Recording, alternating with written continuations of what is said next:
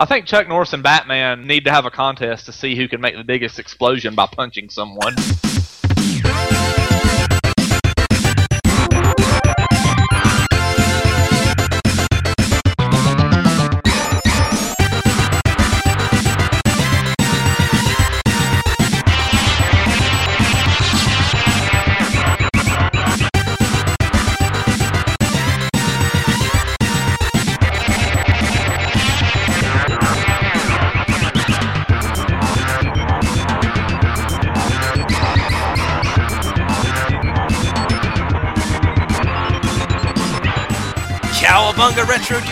Dudes and welcome to the Retro Junkie Super Show. I am your co host, Rob, and joining me, as always, is my good friend, my partner in retro gaming crime, the one, the only, the cheese to my Urkel, Landon. Dude, seriously, I'm not the cheese. If anything, I'm Eddie. Always getting into trouble and having you bail me out with your scientific invention. That was good. Uh, Landon and I want to we want to welcome you all, and I know it's been a while since the last recording and everything. It seems like life seems to get in the way very, very often. I, I guess we have a lot of shout-outs we, we want to get out of the way here. So, Landon, you want the first one, my man? Sure. Uh, the first shout out goes to Overworld Creations. Uh, they made some pixelated versions of the Ninja Turtle sprites from the uh, TMNT2 arcade game, NES sprites. They're pretty sweet. Rob sent me some pictures of them, and uh, they're they look just like they came from the game. Like somebody has literally like reached the TV, pulled them out, and put them on Rob's wall. Yeah, yeah, they look beautiful. They're in the official Retro Junkies headquarters right now. They look awesome. So, Adam, we really appreciate it, man. For those of you who haven't seen his stuff, I believe his, his Facebook site is facebook.com slash pixels number four sale. And again, that's uh, uh, Overworld Creations. Uh, Adam's over that. Okay, next one. We want to thank uh, our buddy Nick, who has you know had really kind things to say about the show and everything. He's got his own Facebook page right now dedicated to everything retro uh, from the '90s, like the films, the music, the sporting events, video games, anything you could possibly think of that was from the '90s. Uh, his future podcast is going to cover it. So if you want to check him out, uh, give him a little bit of support. It's 90s Entertainment Show. It's on Facebook at facebook.com/slash NES Podcast, all one word. Yeah, it's a pretty cool site. I took a look at it the other day, and I really liked what I saw. It's really coming up, coming along good. Also, if you're into comics, wrestling, video games, and anything retro related, check out www.adventuresinfortaste.com or their Facebook page at facebook.com forward slash adventures four taste. I like this website. I like all the wrestling stuff. I'm a big wrestling fan, so. Yeah, me too. Me too. I, I love what they're doing there. Uh, I, I, haven't seen a lot of their video game stuff yet, but I do know that they do an awesome, awesome review of the Teenage Mutant Ninja Turtles uh, original 1987 cartoon. Oh yeah, definitely. They had a nice article on Facebook the other day uh, about the Batman comics, doing some comparisons between the new Batman and the old one. Oh, sweet. Check out Murphy's Law on YouTube. Uh, we met him on Adam's Overworld Creations page, and he's he's a new gaming collector that's already found some awesome games. In addition to retro games, he's a big comic book collector. I, I didn't know this, but he apparently has a copy of The Crow, the, the issue one from the first printing, and I also have that copy too. And I found out that there's only about 3,000 of them that were ever made. So it's a small world, man. Yeah, you've got a collector's item there. Yeah, no kidding, no kidding. I mean, of course, mine's in bad shape, but the one he had looked like it was in really good shape. And he said he found it in his storage shed, so. That's pretty cool. It's just like, oh yeah, here's First Crow. Hey, a Superman number one. Might need that. yeah, yeah, I'll take this uh, Detective's comic number one there. yeah. Yeah. His his YouTube channel is Murphy's Law 1310. So check him out. He's a cool guy. Another big thanks goes out to the folks over at AtariAge.com. We didn't know this, Rob and I didn't, and I'm just now learning this that they sponsor uh, RetroGamingTimes.com, uh, Brian's retro gaming magazine, online magazine. Um, be, but you know their logo is at the bottom of the RTM uh, front page, so check that out. Uh, we just want to thank the users RJ and S1500 for the kind words about the show. Uh, we really appreciate it, guys. And it was it was a pretty sweet review. I saw that. Rob sent me a text message, and he's like, "Dude, we've hit the big time." that's right. That's right. So we really appreciate it, guys. Uh, thanks for the the kind words. It means a lot coming from you guys. That's right. And I guess uh, another reminder is about our Nerd Network. Check out facebook.com slash nerds talk radio. And there's a lot of good stuff on there this week. There was one particular to- topic that John was uh, bringing up about false nostalgia. And what he meant by that was have you ever played a retro game nowadays that you never played as a kid, but yet it still stirs up that nostalgic feeling in you? And if so, what game would that have been? For me, I have a game that, that I often think of. But then again, it's, it's kind of like neo retro. It's it's a new game that was developed. It's like a homebrew game that was developed, but it's in the style of Oregon Trail. It's called Organ Trail. Have you ever heard of that? No, I haven't. Oh man, it's it's just like Oregon Trail, like you're traveling uh, across the country and everything like that. But this one is uh, zombies. It basically you you hijack a car. Of course, it's a clunker, so you have to try to drive it as long as you possibly can. Pick up some stragglers along the way that can help you out. You have to go into the woods at night and hunt and, and kill all these zombies and, and buy things for your vehicle because it's constantly breaking down. It's awesome. It's so good. And then sometimes your friends will get bit on the way. They don't die of dysentery. Man, I was gonna say that's what always happened to my party. uh, but they can get infected, and if your whole party dies, game over. And of course, three or four times my whole party's died. So I've gotten a few hours into the game, but it's an awesome game. And every time I play it, I just think of Oregon Trail from uh, from the old days, man. that was a cool game. Let's see. Uh, another shout out going to the Nerd Network is Nerd Noise Radio.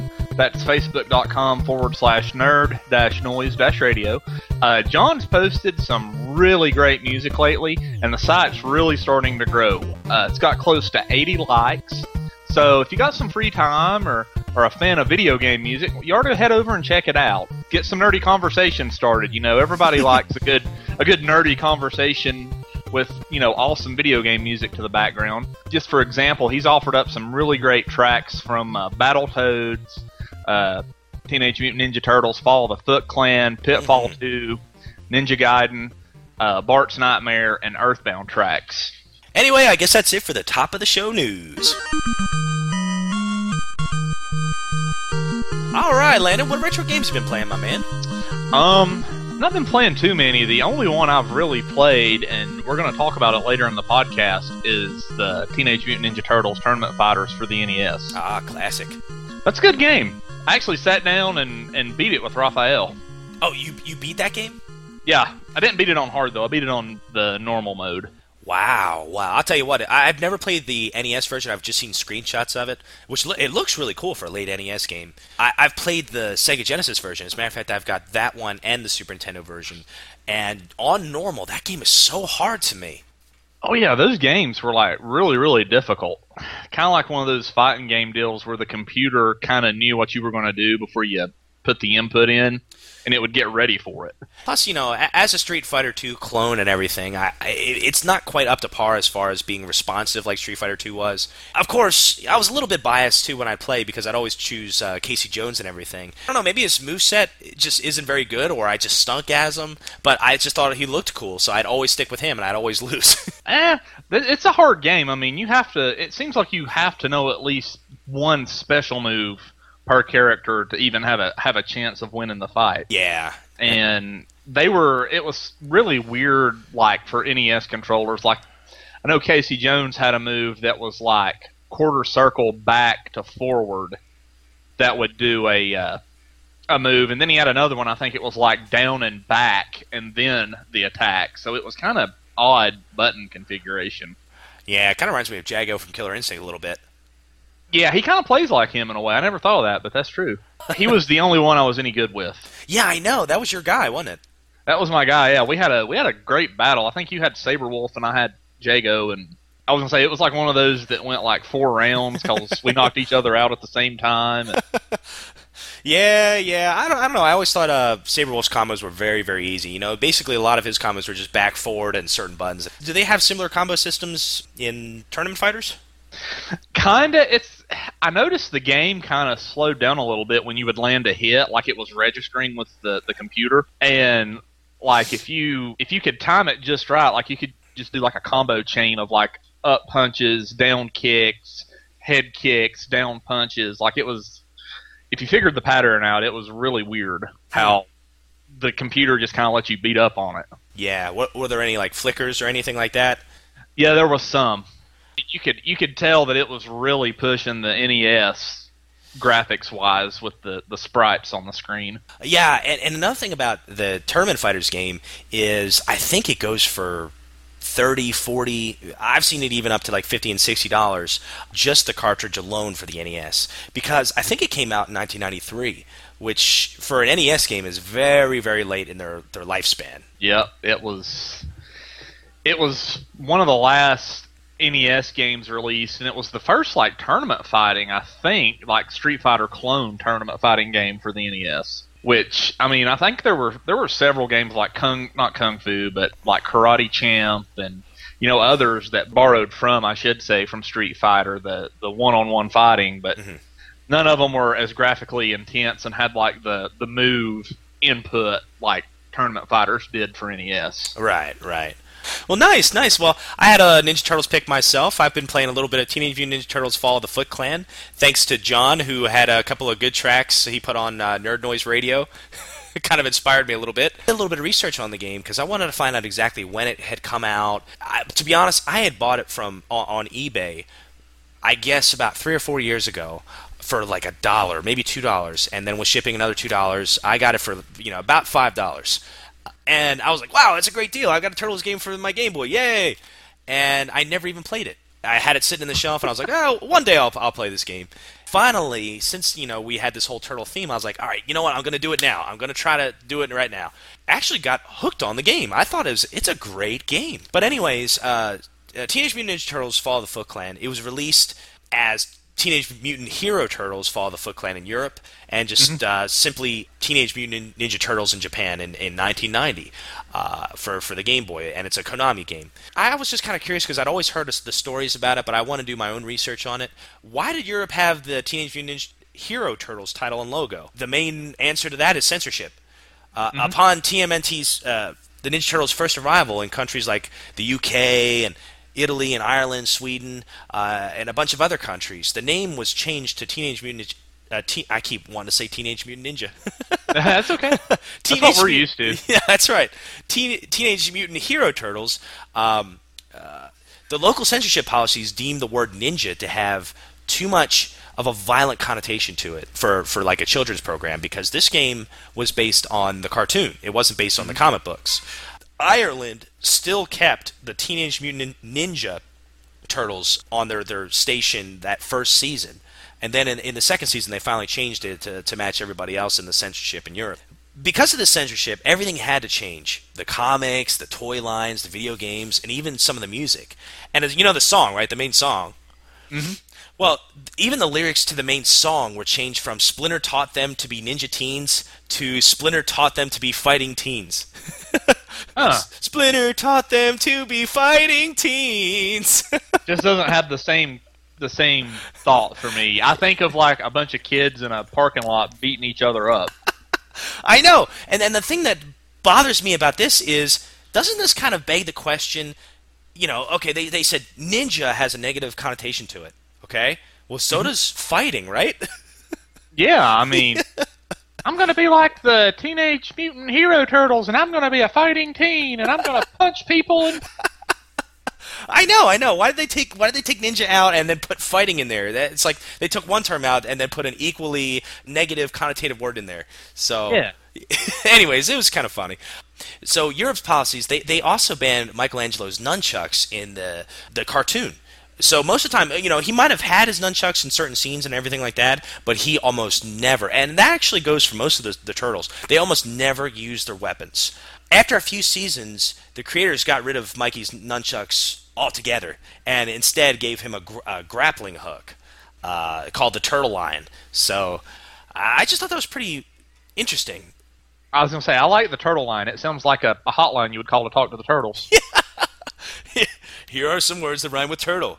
Squirtle. That's all I got. yeah, that's all I got.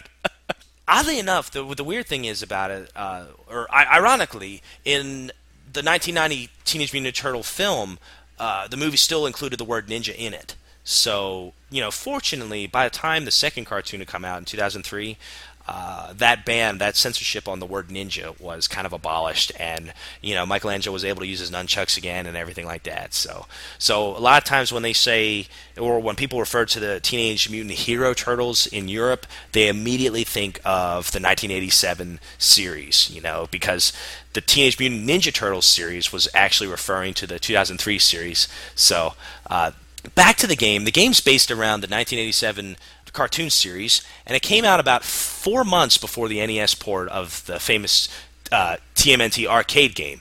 So this was an early Turtles video game, and the very first Game Boy Turtles game. Uh, the, the Turtles first Game Boy game is fairly it's it's kind of it's very very simple and uh, simplistic in its gameplay. Uh, mm-hmm. You can have, of course, you can choose between the turtles: Leonardo, Michelangelo, Raphael, Donatello. Uh, Krang's in the game, Shredder's in the game, April, of course, you have to rescue her, like always. uh, the graphics are very cartoony. Like, I don't know if you've noticed this, but even the Ninja Turtles, they look fat. they do. I don't. I don't know if they've uh, uh, been chowing down on too much pizza or something, but I, I know they have shells and everything, but they still look chubby. Uh, I, I, played as uh, Donatello, and man, he just looks fat to me. yeah, maybe maybe he let himself go. You never know. yeah, that's right. You know, they, they you know at that point they were they were at the peak of their popularity. They can kind of sit back a little bit and you know just kind of relax and take it all in, man. Uh, another thing I noticed were the foot soldiers have really, really big heads. And one nice feature is that you can actually customize the controls of the game uh, at the start of it. So that, that was pretty cool. Another thing I noticed is the players, five main stages to this game. Uh, and uh, stage one, that's the city streets and the sewers. And I think the sewers is uh, where the track that John had put on Nerd Noise Radio. That's the track, I think, uh, if my memory serves me well, which probably doesn't. the, the first boss of the game is Rocksteady. Uh, stage two is the factory, and uh, the first boss is Bebop there, or I'm sorry, the second boss is Bebop. Stage three is the, the convoy, and Baxter Stockman's in that one. Stage four are the, the caverns. Shredder is the uh, the boss of that one, uh, and then stage five. Who do you think the uh, in the Technodrome? Who's the main boss, my man? I'm gonna say Krang. Ah, and I'm gonna say you are correct. Hooray! um, Krang is definitely the main boss, and uh, I didn't. Of course, I didn't make it to stage five. I got up to stage four, and it just kicked my butt, and I was getting tired. I had to go to bed. It was I was, I was already up until about eleven o'clock playing it. I, I, didn't get up to stage five, but it's a relatively easy game, and you can beat it pretty quickly. Obviously, there are only five stages. And I, and I, the one thing I, I just cracked me up every time is like once you get to the end of a stage, the turtle just jumps up into the sky like 40 feet in the air, like he's blasting off. He's like, "I'll see you guys. I'm out of here." Oh, going back to the moon. uh, I, I noticed that, and that just kind of cracked me up. Also, the last thing I noticed about the game, the music is really, really good. And I, I, I was so impressed with the music. And, and, and really, just the, the Game Boy sound hardware is really good. Um, very, very, very intricate for such a an early gaming system. But I searched up the composer, and her name was Michiru Yamane. I, I searched up a lot of the other works that she did. She's credited for composing loads of Castlevania games. Uh, one of my favorite ones, Castlevania Bloodlines. I think your favorite, Symphony of the Night. Oh yes. Yeah, she composed for that, and just about every Castlevania game for the Game Boy Advance and the DS. Uh, she even composed for my favorite series, Suikoden, uh, three and four, which isn't too shabby, man. I guess that was basically it. Oh no no no no! There was one more thing I wanted to talk about, and that was the box art. Have you ever seen the box art of this game? I think so. Wasn't it like all the turtles standing back to back, like surrounded, getting yeah. ready to get in a fight? Yeah, that's exactly like I love the box art of this game. The the turtles are stuck in the sewer, uh, and they're surrounded by a bunch of foot soldiers. And if you look, if you pay attention to the bottom part of the artwork, you see just a barely see a piece of Shredder's helmet and his claws. He's like holding two spears, and he's about to throw them at the turtles. Uh, so it's just it, it's kind of frozen in that action scene, and it's so good, and, and it's kind of dark. Of course, obviously, it's the sewers; it's going to be dark, but it's just the way it's drawn. I would love to know who had drawn that. Uh, I, I was actually looking for a website just dedicated to uh, box art uh, for old NES, Game Boy games, you know, because I love the way some of these games look. And that's part of the reason why I hate digital downloads so much, because I love looking at games sometimes. I couldn't find anything. I was kind of running out of time when I was planning for, for this podcast and everything, and I just couldn't f- seem to find anything that was really, really extensive. So, if there's any listeners out there that know who d- had drawn this box art for Ninja Turtles Fall of the Foot Clan, let us know. Send us an email, please. That's pretty sweet box art. I do like that one. I remember that one as a kid. Overall, it's a awesome, awesome. No, no, no. It's a gnarly game, man. There you go. Uh, so that's uh, Teenage Mutant Ninja Turtles Fall of the Foot Clan for the Game Boy. And I guess that's it for the retro games we've been playing, my man.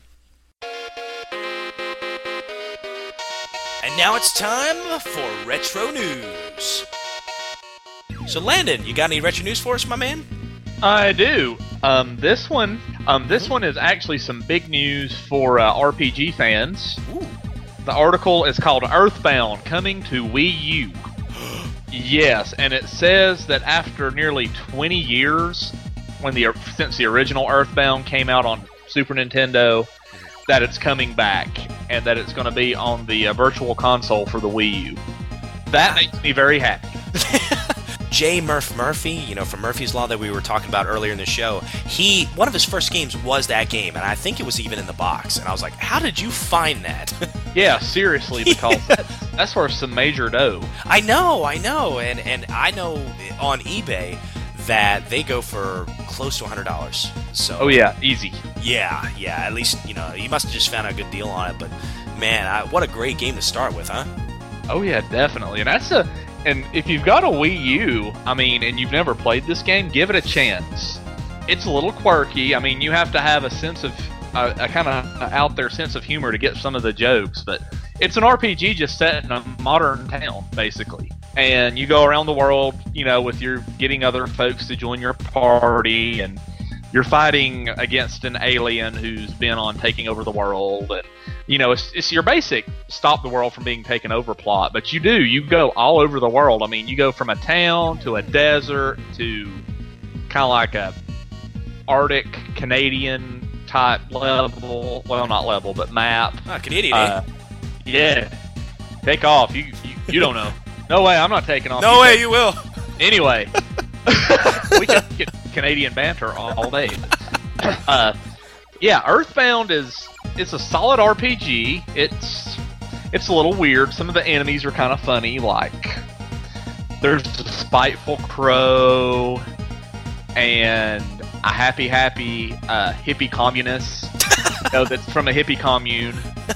I mean, it's it's crazy. It, but it's it's one of those like this is a really good, really fun, awesome game. It's a good way to spend several days, in my opinion. Well, Landon, you had me at hippie, man.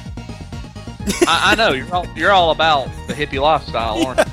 Oh yeah, oh yeah. That's awesome. So when, when is it actually going to be released on the Wii U? Let's see. It is going to be this year. It's, it doesn't say Nintendo's not really given a date, Mhm. but they're saying that it will be out sometime this year for the Wii U. Oh, that's awesome. for the virtual console, and a lot of folks are saying the reason why is because of the low sales of the Wii U. That Nintendo is, you know, people begged and begged and begged them to release it onto the Wii Virtual Console, and they're like, no, no, you know, we can't, can't do that, can't do that. A lot of the the posters on the article, the article actually is on uh, RetroWare TV. Mhm. If you're interested in just reading and watching the little accompanying video that comes with it, a lot of the posters on there are saying that that's one of the main reasons why Nintendo just kind of held it in their back pocket as a trump card was in case they released a system that was kind of doing bad, they could kind of help bolster sales. Oh, that's so smart. That is a very smart idea. I would consider buying a Wii U just for that. I mean, that game is, like I said, it's one of those quirky, rare gems that everybody should at least give a chance once in their life. Yeah, I kind of wonder how much they would want to sell it for. I'm assuming it would just be like the normal virtual console price for a game. Yeah, yeah. Gosh, I hope so. I mean, really, you're just you're just paying for the ROM. You're not actually paying for the card and everything. So Exactly. yeah, well, that sounds awesome. That I, that's another reason. Like, there, there are two games that I really, really want to play. Now, of course, it's the HD version of Wind Waker and now this. So I, I- I just those two games alone, and they're they're they're old games. you know, Yeah. yeah, they're, they're they aren't new releases, but still, those old games still draw me in to want to buy new systems. They they get me every time, man. That's right. They're yeah, they're just when I think I'm just when I think I'm out, they pull me back in. This is a true statement. Sweet man, that's awesome. So Earthbound for the Wii U sometime this year. That's definitely something to look forward to. Oh yeah, definitely. Uh, I, I did find a, a, a kind of a cool article. Apparently, there's news about. Did you ever hear about the Sega Neptune? No, I haven't. Okay, well, I I didn't either. I'd never heard of this, but apparently it's actually pretty well known uh, among a lot of hardcore Sega fans. Apparently, this came out toward the latter stages of the Sega Saturn life cycle, uh, and right before the the Dreamcast had come out. And one of the, I guess it was a Sega developer. Uh, he never, I, I never did find his name. Oh, and by the way, I got this from RetroCollect.com. I never did find out exactly who he was, but he says he had a prototype of the Sega, and he showed me, or well, he didn't show me. I was gonna say if he showed you, man, quit hiding him. You know, yeah, he's in my Let closet right now. I, I feed him a piece of cheese every three hours. here's your cheese, Mister Developer. Thanks, Betty. So, anyways, what it is is basically a Sega Saturn, and it looks very, very similar to like a Neo Geo, but it's a Sega Saturn that actually has Ethernet cap, or no, I'm sorry, uh, a network adapter in it, so it could connect to the internet. So that was like the first kind of disc based console, uh, kind of ahead of its time to be able to um, uh, connect to the internet, uh, which I thought was really, really cool. Uh, but for some reason, they only made two prototypes. And what this article is about is the Sega developer. He posted pictures of uh, the one he had. That he, you know, I guess when he, he got laid off from Sega, he took that with him. He took pictures of it and everything, and he, he took a picture underneath it, and it said Sega Dash 02. And he claimed that there was one more out there somewhere. And the Retro Collect article actually features, apparently, when that article was released, when the Sega developer put out this kind of notice saying, hey, if there's anybody out there who has the first prototype, if you just like to, you know, send a video or something like that, or just, you know, show us where, where it is, uh, just so they know, you know, and see if it's getting good hands, I guess. and sure enough, it- like two or three weeks after the Sega writer had put this out there, there was a video response on YouTube, and somebody had found the Sega one, or somebody had had it, uh, and never really knew what it was. They had gotten it at a yard sale, so it was really cool. There are only two in, in that were ever made, so uh, yeah, both are accounted for. So I thought that was really neat. That's cool, and that's cool that they're still, you know, together after all that time too. Like, not together as in, hey, we're together, but you know, together as in, hey, it's not broken into a million little pieces. Yeah, yeah. The guy who responded to the Sega guy, uh, he basically said well, the only the only flaw with it, and sure enough, it was number one. The only flaw with it is that the the tray, the door wouldn't shut, and he actually had to put something over it so that way it would read the disc. But other than that, he said it worked great. Sweet. If you're listening, Sega, please release that to the public. It'd be kind of cool. Uh, yeah, I have another one. Uh, the next one I have uh, comes from RetroCollect.com as well. It's an article saying our Nintendo Power Fest 94 reproduction cart's on the way. And basically, what it is, they had a Nintendo hosted an event called Power Fest 94. Uh, a lot of people called it Nintendo World Championships Part 2. and, you know, they would like the World Championships, you know, you would have several Nintendo games and you would play through and try to get a higher score and beat everybody. But unlike the first one where the winners got to keep the cartridge, all the cartridges were destroyed basically. They were put into a fire and never seen from again. Wow. Um, apparently, one or not one, but two of those actually survived, and one of the surviving carts is in the hands of a, a gentleman who kind of runs a gaming. I don't know if it's a store or website. It doesn't say. It just says JJ Games. His name is JJ Hendricks. Put twelve thousand dollars down on this bad boy to secure it, and he's been working with the emulation community and creating ROMs from the game's uh, file code and releasing them online. Wow. Nice. That's awesome. Um, it's Super Mario Brothers: The Lost Levels. Then you do a quick round of Super Mario Kart, and then with the time left, you have to score as many home runs as possible in Ken- Griffey Jr. Baseball.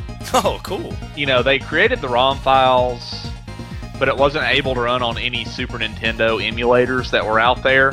So this uh, JJ Hendricks guy offered a thousand dollar bounty to the first person to su- successfully get the competition device working in an emulator, and apparently figured out how to do it.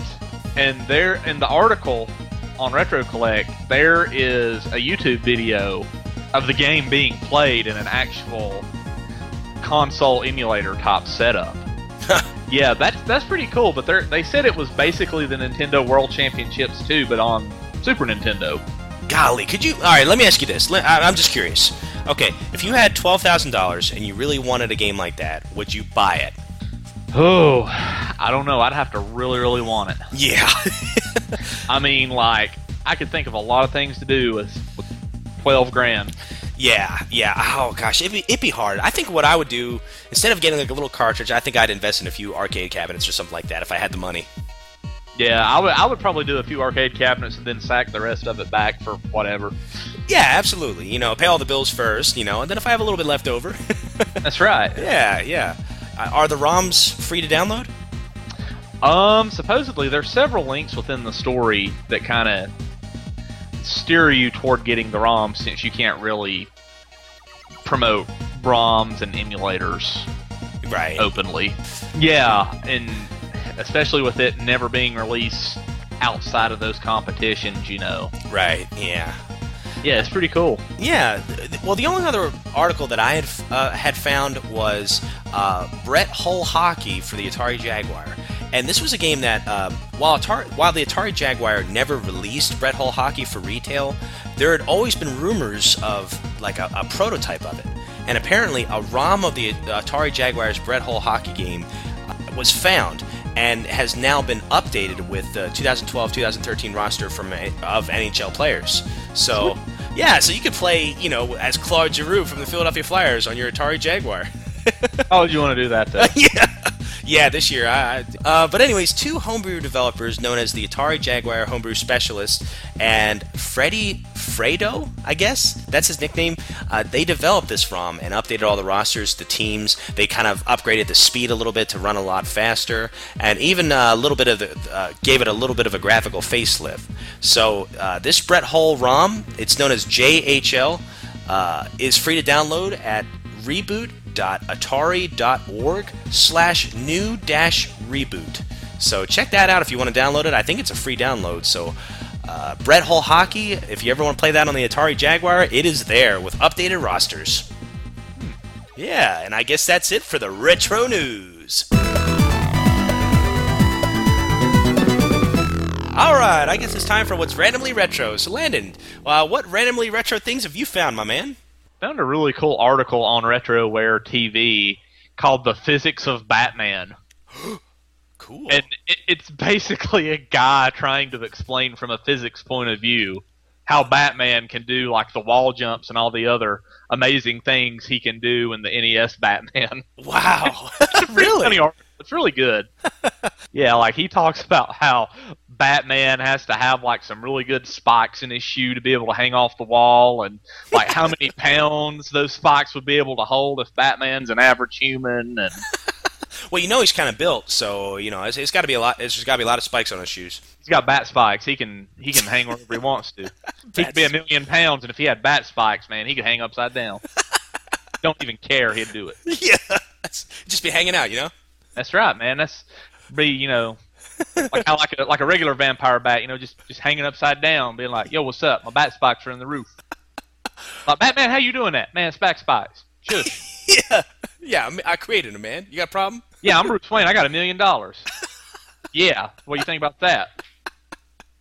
Oh, that's awesome. That's awesome. Did he talk about anything else? Um, he talked about how Batman can punch people till they explode in that game. You know you're pretty. You know you're pretty strong. I don't even know if Chuck Norris could do that. I don't know. I think I think Chuck Norris and Batman need to have a contest to see who can make the biggest explosion by punching someone. now it's Yeah. NES Batman. You know those other Batman, they just kind of knock the guy out. Right. NES right. Batman, no, they blow up. They blow up. Yeah. Right. that's funny. That's right. Uh, no, he he talked about how Batman, how many like how he would have to jump to be able to jump and then hang off of a wall, like all the the forces involved in him doing that. It was pretty cool, and apparently he references another article in his Batman article about the physics of Mega Man. Oh, that'd be cool. how Mega Man can do what he does. That's awesome. I got references like static vacuum air packs in the air to make Mega Man change direction in the air. I knew it. I knew he had that. He's cheating. that's not that's not fair for the master robots. They don't have those. No, man, they they're just made out of wood. like one of them's a box fan. I mean, Airman. One of them's a, a log with some legs on it.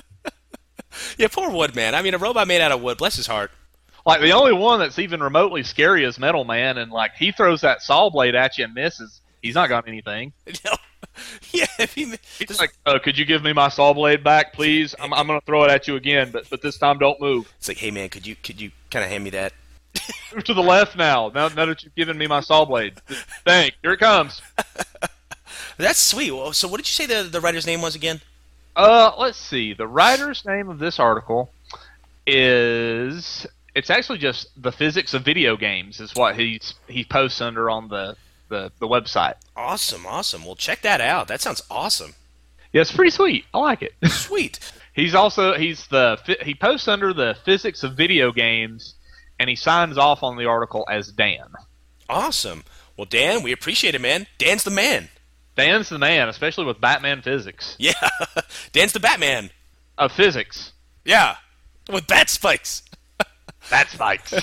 All right. Well, I found a I found an article on uh, Nintendo Force about Castlevania then and now, and and it's this is a really cool article that it's not a direct timeline necessarily, as it is more about how Castlevania has constantly reinvented itself. And that is true. Like out of all the franchises from the from the 80s to now, a lot of them sometimes they get stale. A lot of them sometimes they, they just try to do the same thing over and over again, trying to recapture that magic. And Castlevania, for the most part, at least early on, didn't do that. They they hmm. they constantly reinvented themselves in a way that was fresh. Were so different from the previous sequels that some people, some of the traditional gamers, didn't like that but it, it, you got to give them credit for at least trying to do something different. And here's what the kind of the prelude to the entire article was about. I'm just going to read the first few lines of it. It says, Castlevania's third game began just as the previous two had, with players taking control of stiff jumping, slow walking Belmont. Just as we resigned ourselves once again to the series' intentionally limited mobility, though, the game changed entirely with the introduction of Grant DaNasty, Recruited as a second playable hero at the end of the game's second level, Grant amazed fans with his Spider Man like movements. He could actually scale sheer walls. He could squeeze through tiny one block gaps. He could even crawl straight across ceilings. He had the bat spikes. He, he did. He they were the Grant spikes in that game.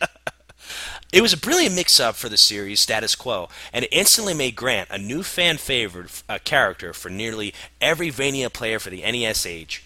And that's true. Like you look at the first game, it was great for what it was. You know, it, mm-hmm. the, although the, the controls were kind of sluggish, uh, the monsters and everything, and just the blend between B movie monsters or classic monster movie monsters and Greek mythology to cram that all into one, all and even with a little bit of historical fiction in there with uh, Dracula and everything, I, that made for a really cool game, a really cool concept.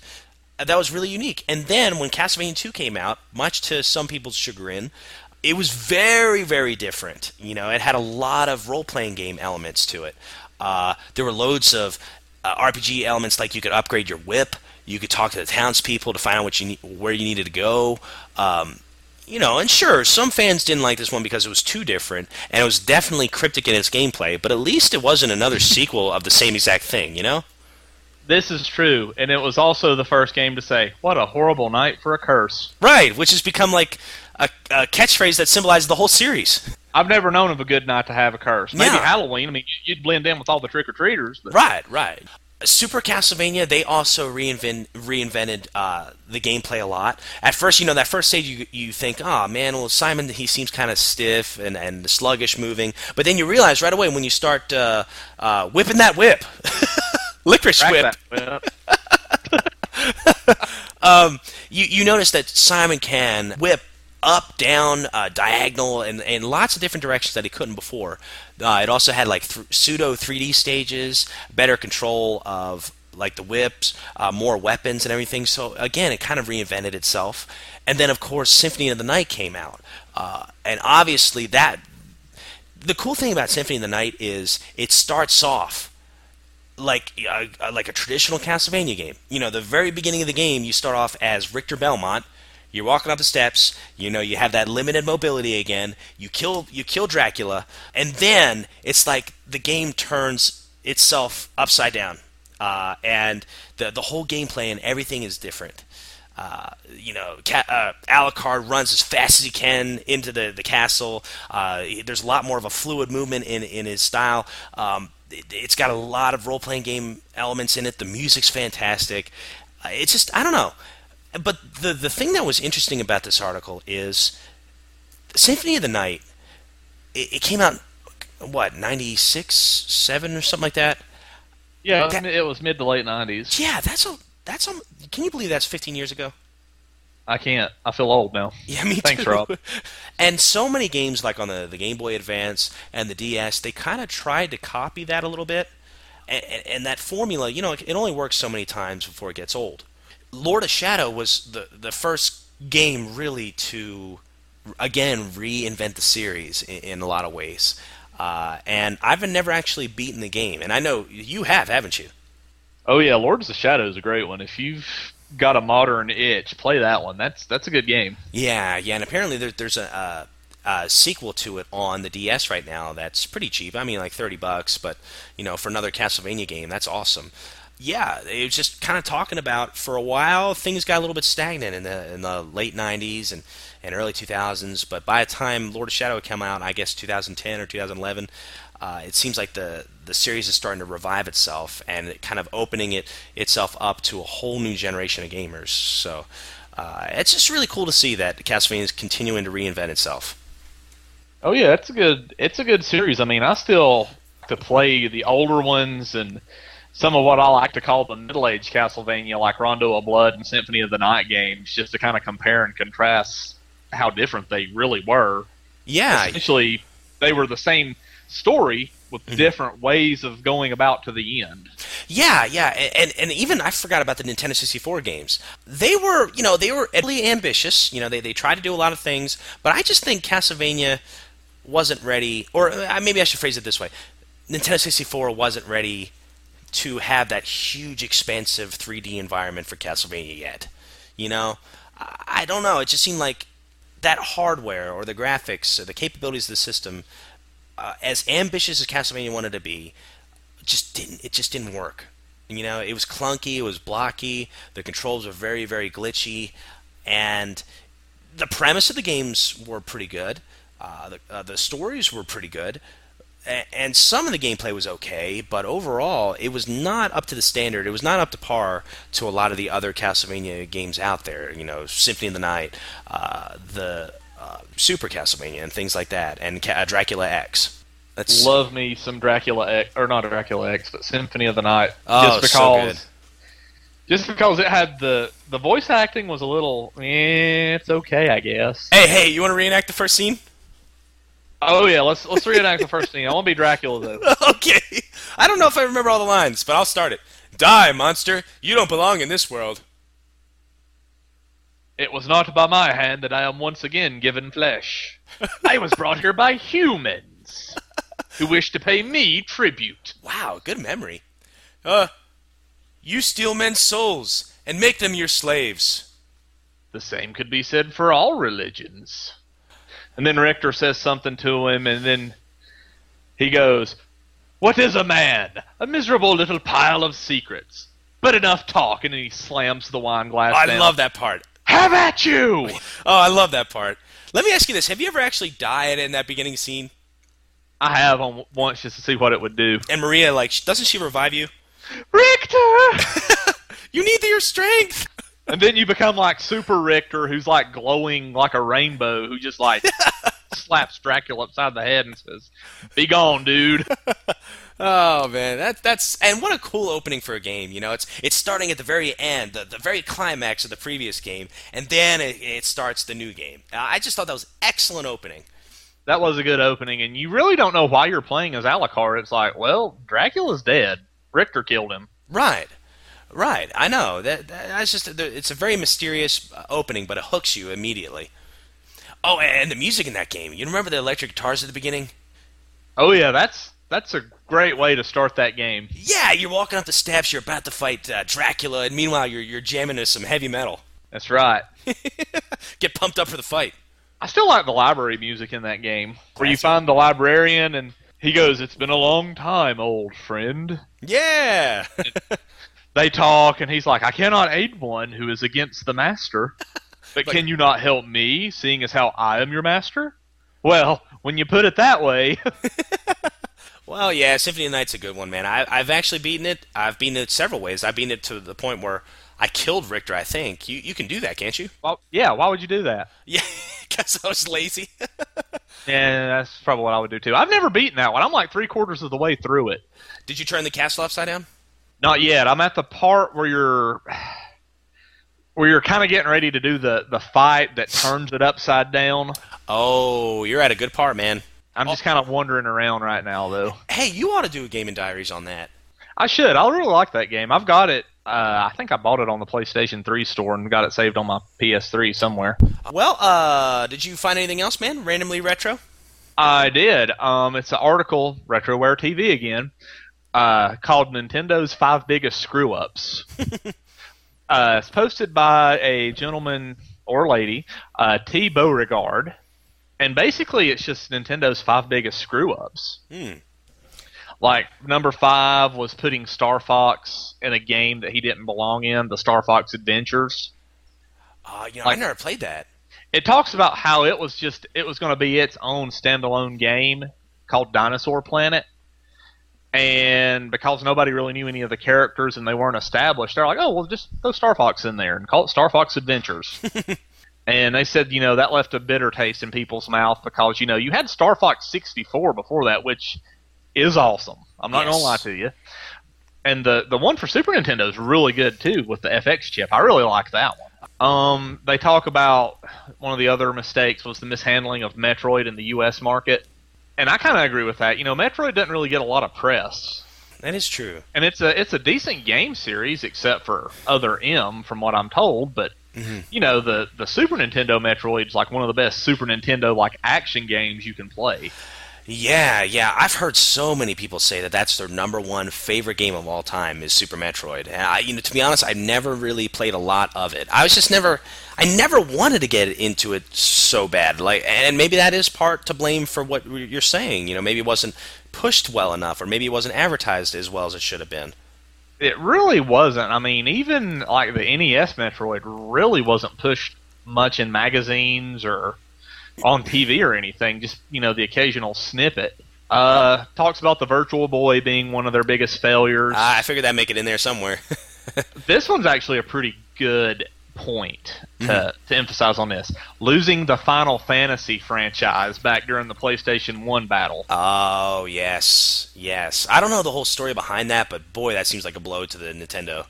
You know, they had made what, one through one through six in Japan and Yeah. one one, two, and three here Right, in right. the US. And you know, they're they're good games. They're solid RPGs. Oh, they're great. I mean, I, And I then- love those games. And then you know, you know, six comes out, you beat it. You know, this new PlayStation's on the market, and all of a sudden it's like Final Fantasy VII for PlayStation, and it's like, well, what happened to the other four? and why is it not on Nintendo? Why is it not on the N64? Yeah, yeah. I remember thinking that too because I had played three first, and I was like, "Oh, this is gonna be awesome." Because I, I originally thought it was gonna be Final Fantasy four, you know, coming out next, and it'd be on a newer console, and it'd be a lot of the same characters and everything. And then when I saw Final Fantasy seven, I was like, "Whoa, whoa, whoa! What am I? What am I missing here?" Yeah, seriously. Yeah, yeah. But it says the number one, and you know you can read the article for more details on this at RetroWare TV. Mhm. Uh, the number one mistake that Nintendo ever made was creating the PlayStation. You know, you know the story behind that. How they were looking for a CD-based add-on to the SNES, and they signed a contract with Sony. Oh, yeah, Sony- yeah, That indirectly led to the PlayStation. yeah. Didn't Sony like have some chips in early Nintendo systems? They do the sound chip, and the SNES I think is a Sony chip. That's right. That's right. Yeah. So- I wonder what the bad blood was between them. Like apparently, Nintendo said, "Yeah, you know, we're gonna work with Sony, and everything's good." And like Nintendo goes behind Sony's back to Philips Magnavox and says, "Hey, Philips Magnavox, design something for our Super Nintendo to be added on with CDs." And they're like, "Oh, okay, yeah, we'll do that." And Sony's just kind of left out in the du- in the in the laundry, you know, just saying, "Well, what about our thing?" And Nintendo's like, "Well, you know, yours is good, but we're we're going to go with Philips Magnavox." And Sony had invested so much time and money into their add-on. They're like, "Well, why don't we just make it a standalone uh, console?" Yeah. And that's how the PlayStation came to be. And I'll tell you what, the PlayStation wiped the floor with uh, uh, the Saturn, with the 64. You know, they, they definitely won that race.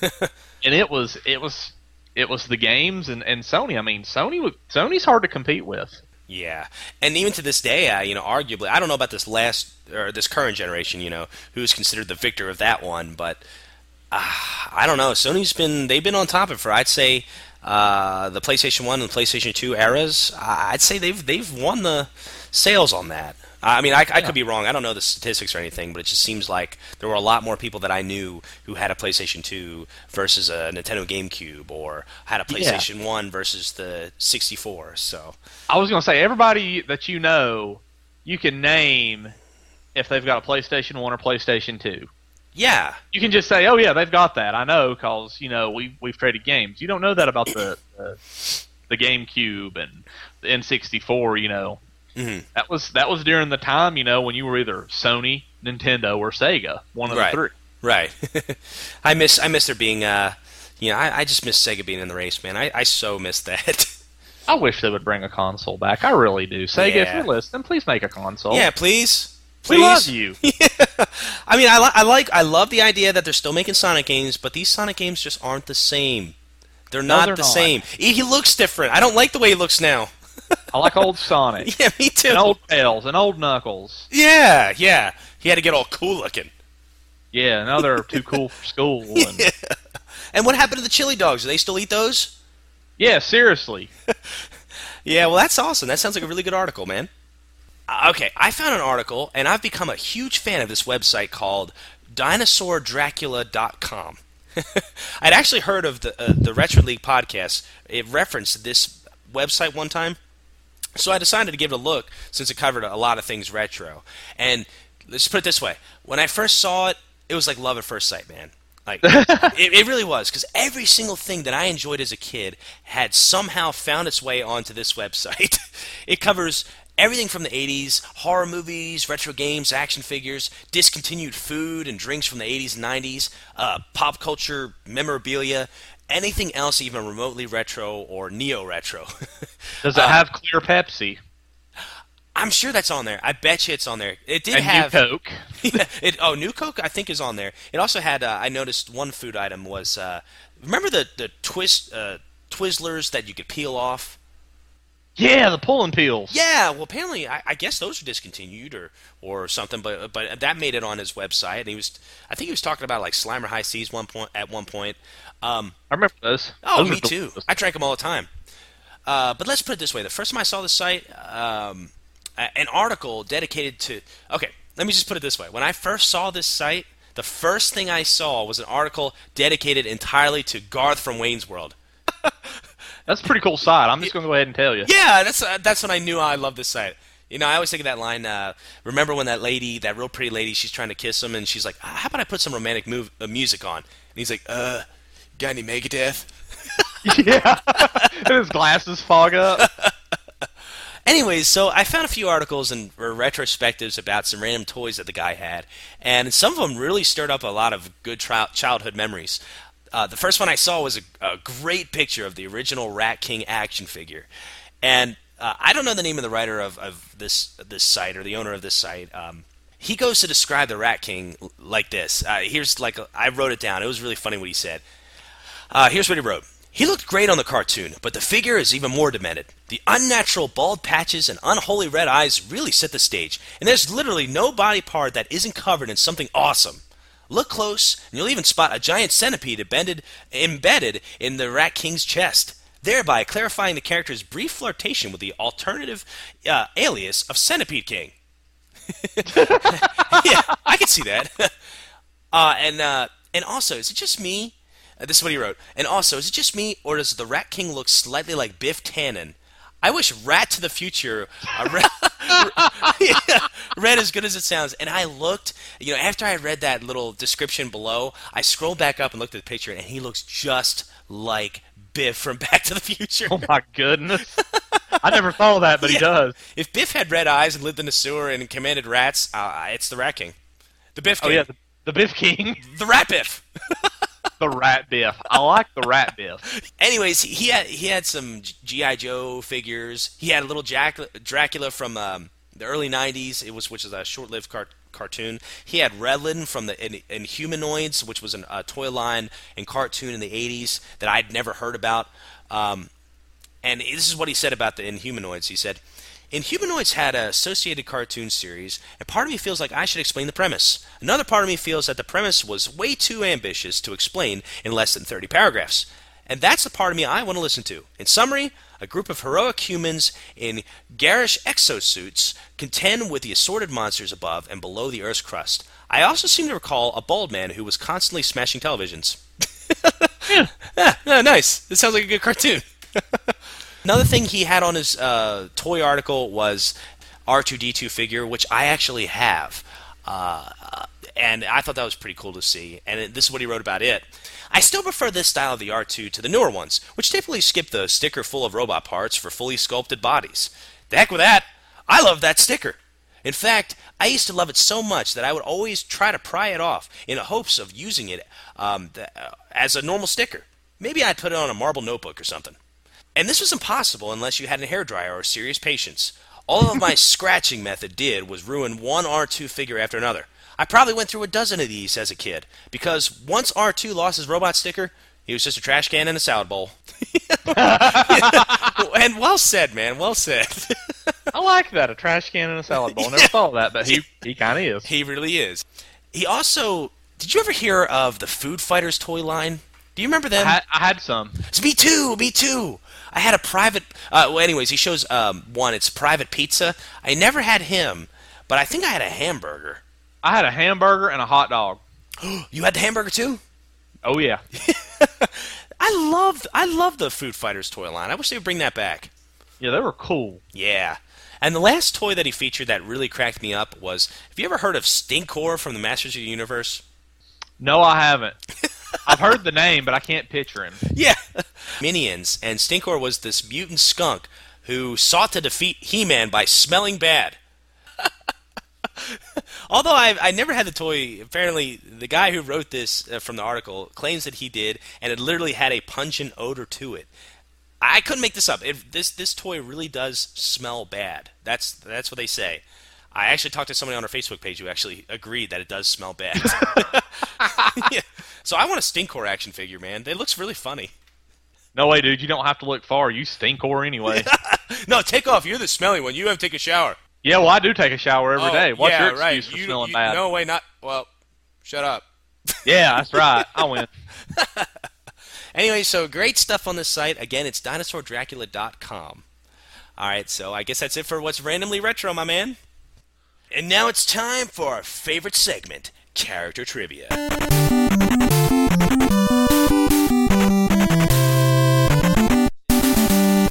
All right, here we go. Are you ready, my son? I'm ready. Okay. Are you comfortable? Do you need a glass of water? I, I've got one, but thanks for asking. Oh, okay, okay. I don't even know. If you said yes, I, I wouldn't even know what to do. I'd say, be like, okay, go get the glass of water. And be like, okay, hang on. I'm going to drive to your house, get you the water, give it to you, then drive back and continue. All right, here we go. This character made his first TV debut in 1989 and is six feet tall. Next clue. Krang found a way to put evil thoughts of the four Ninja Turtles in this character's head. Okay. Any ideas? I've got one. Okay. Oh, I think this one's going to give it away. Alright, but anyways, I'm going to say it. This character originally attacked the turtles, but Donatello found a way for this character to help them instead. Oh, is it uh, metal metal turtle metal turtle mecha turtle the Uh, the robot turtle? Yeah, Metalhead. You're very good. Dang, dang. Did you want to hear my last clue? Let's hear it. Uh, this character had red eyes and weighs a quarter ton.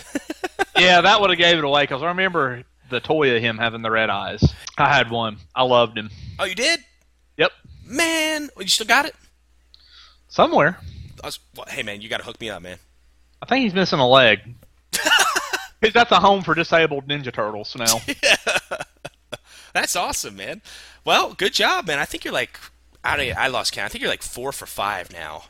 Yay! Yeah, yeah. All right, my friend, be gentle. All right. This is, of course, a turtle character. Okay. Made his first appearance in the comic Tales of the TMNT number four.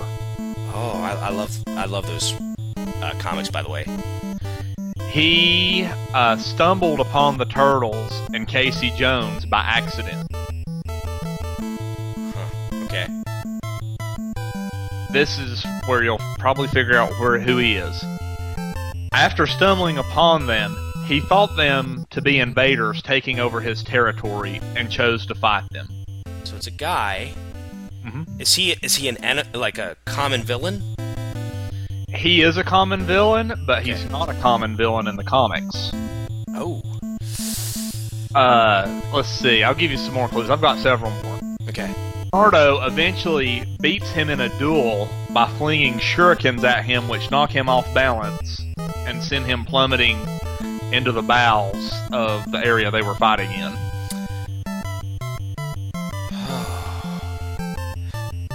Does anything happen to him? Does he mutate or anything, or does anything? He doesn't mutate. That's when Leonardo knocks him off. That's the last you hear of him until uh, the next part, City at War. Oh gosh. Oh, um. Hmm. Give you another hint. Okay. Splinter communicates with his ghost. Oh my gosh. the ghost gives him dreams, or gives him advice through cryptic dreams. Oh. I I don't know. I don't know this one. I'll give you the last if you can guess. Okay. Splinter fought him in a kind of a, I guess, a netherworld. Mhm. And was after he had defeated this character, he was offered uh, a membership into a group of beings known as the Pantheon. Splinter turned down the Pantheon, and they said that he would they would come to him one more time on his right before he died to offer him the chance to be this character reincarnated. Hmm. So basically, what it is is Splinter beat him in a fight, Mhm. and the group that oversaw it said, "When you choose to take this role, you will take over for him in this position." See, I didn't read the City of War comics like tor- towards the end. I guess of the first volume, I, I didn't read because I didn't have them. I only have, I think, uh, I'd say probably about ten issues of the original comics uh, from the first volume. So I, I just flat out, I have no clue. It's the Rat King. Oh wow, really? He appeared to Splinter in dreams, telling him how to get stronger and how to rehabilitate a leg that had been hurt. Oh man, I promise you, I'm not lying, but he was kind of in the back of my mind. I don't know why. I just thought, you know, he, he was kind of an uh, outcast. I don't know. I just, I just thought it was him, uh, but I didn't say it. Like he was living in a swamp and he went to an abandoned industrial park and he came upon the turtles and Casey Jones training and he thought that they were invaders trying to take over his land and he challenged them to a fight. Oh wow, good one, man. You got me on that one. And I just talked about the toy. Yeah, he's a lot different. Like he's apparently some kind of like spiritual reincarnation of something in that in the comics. Oh jeez. Well, Because there always has to be a Rat King, and the Pantheon told Splinter that they would offer him the chance to be the new Rat King once, when he right the moment before he died. They would come back and make him that offer, and if he took it, he would be the new Rat King and live forever. Wow. Well, I mean, it makes sense. I mean, Splinter, Rat King. I mean, it just works. Yeah. Yeah. It, it does. It writes itself. yeah. Oh yes. you may have won the battle, but you have not won the war Yet. yet. Yes.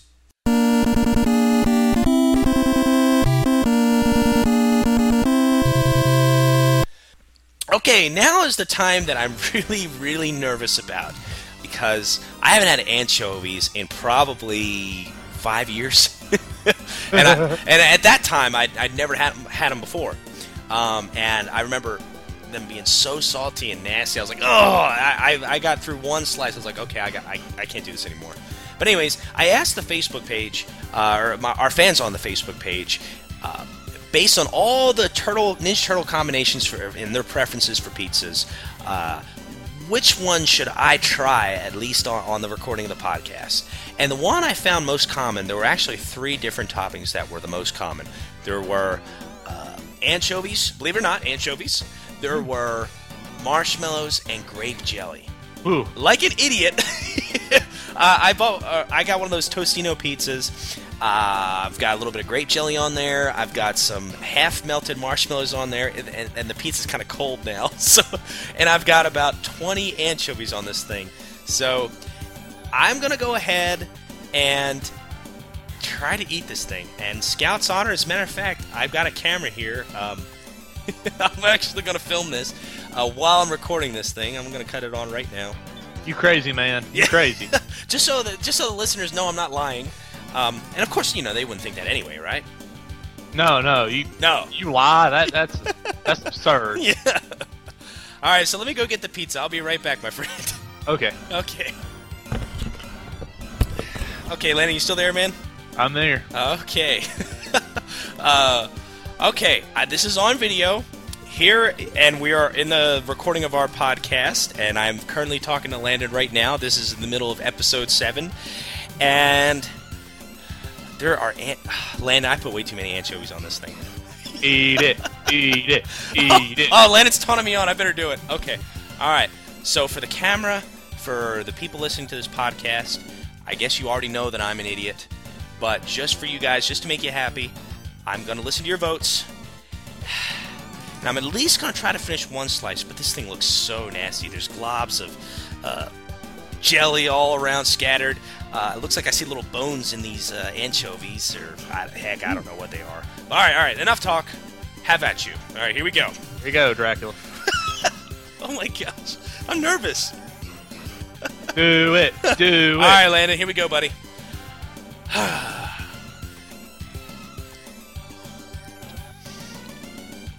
oh my.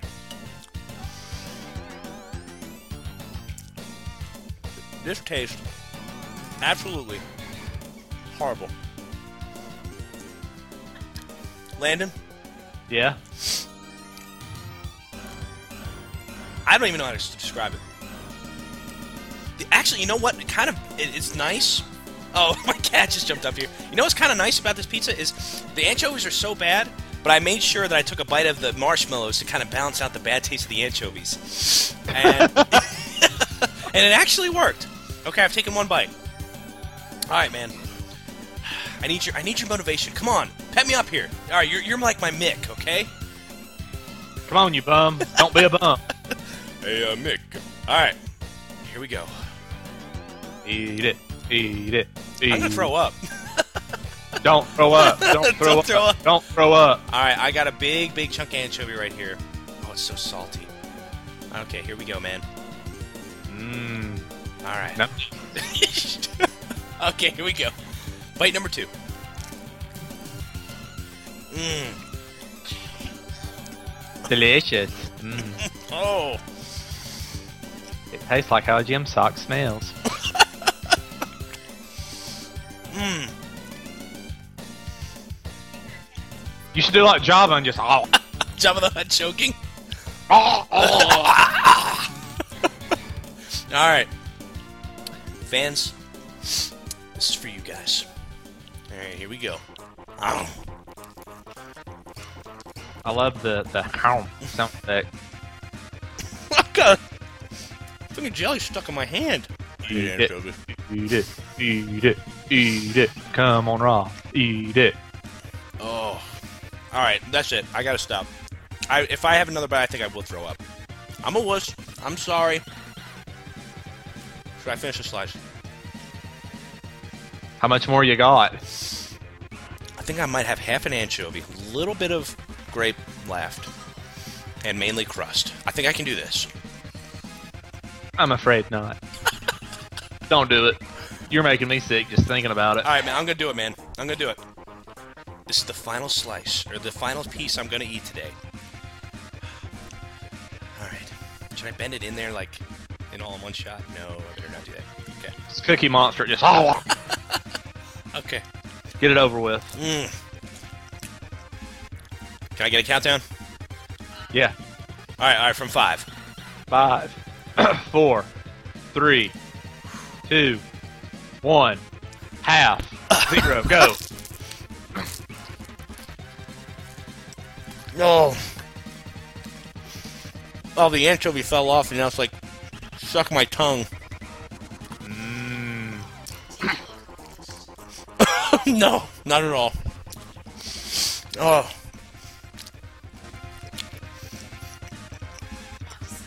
Mmm.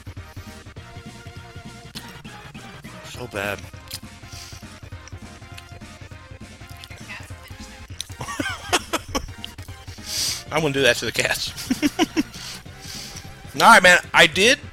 There is proof. I did eat one slice, but no more, man. I can't do any more. I'm sorry. It's okay. I don't think any less of you. Thanks, buddy. Will you please throw that away? Thank you. Cowabunga dudes. My wife's like, wow. I can't believe I married this guy. oh, I'm not sure if I'm going to show that to the public. That's that's too embarrassing. Oh, You should do it. I really wussed out, man. I thought I thought I would have been stronger with that. I thought I could have eaten the whole thing, but no. I hate anchovies so bad. Okay, uh, so I guess that takes us into the Teenage Mutant Turtles segment.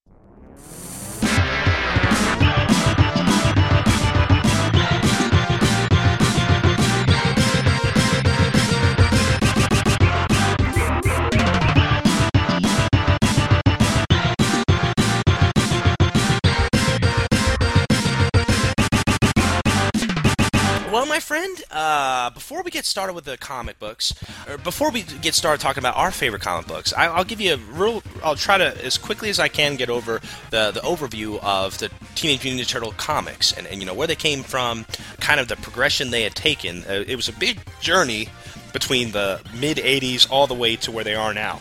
Okay, so the concept originated from the, the comical drawing sketched out by Kevin Eastman.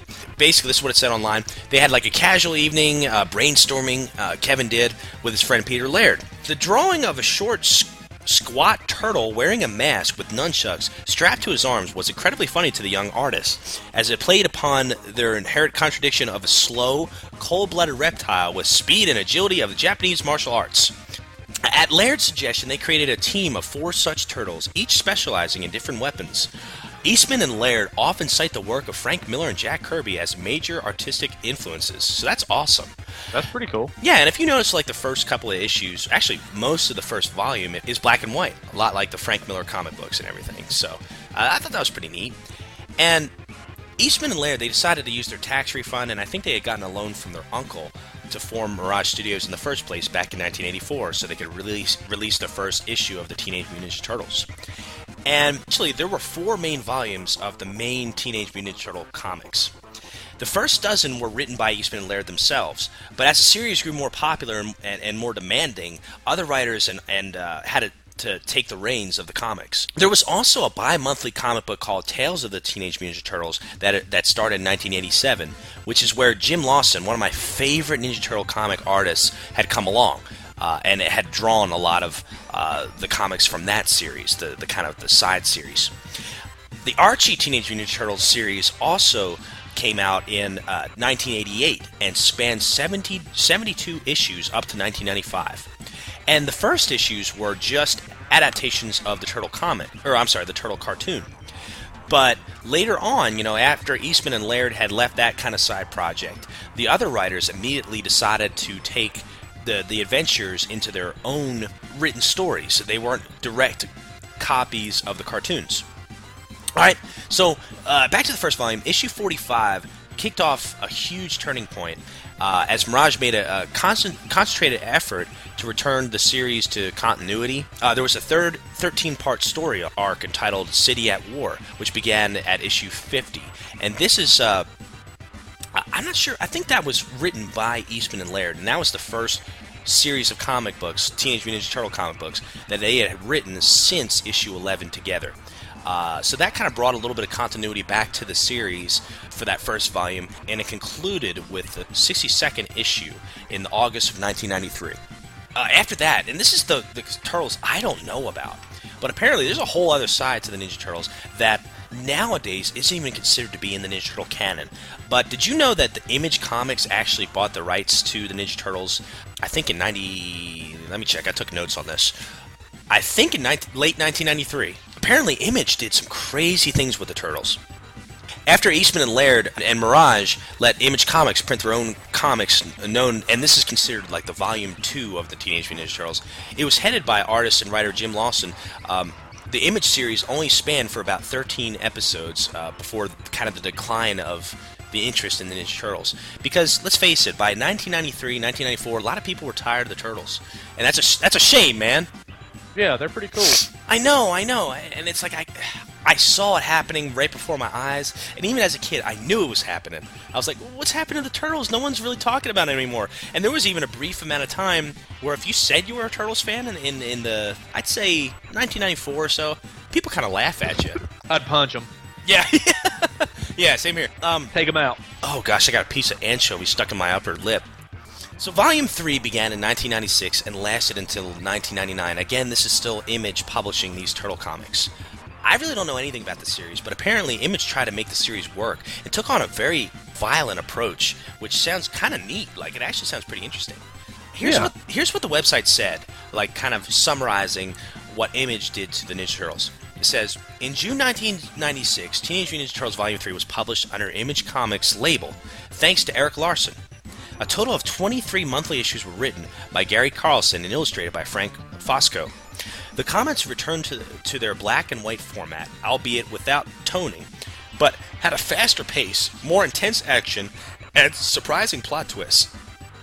Many of the turtles were injured and or mutilated.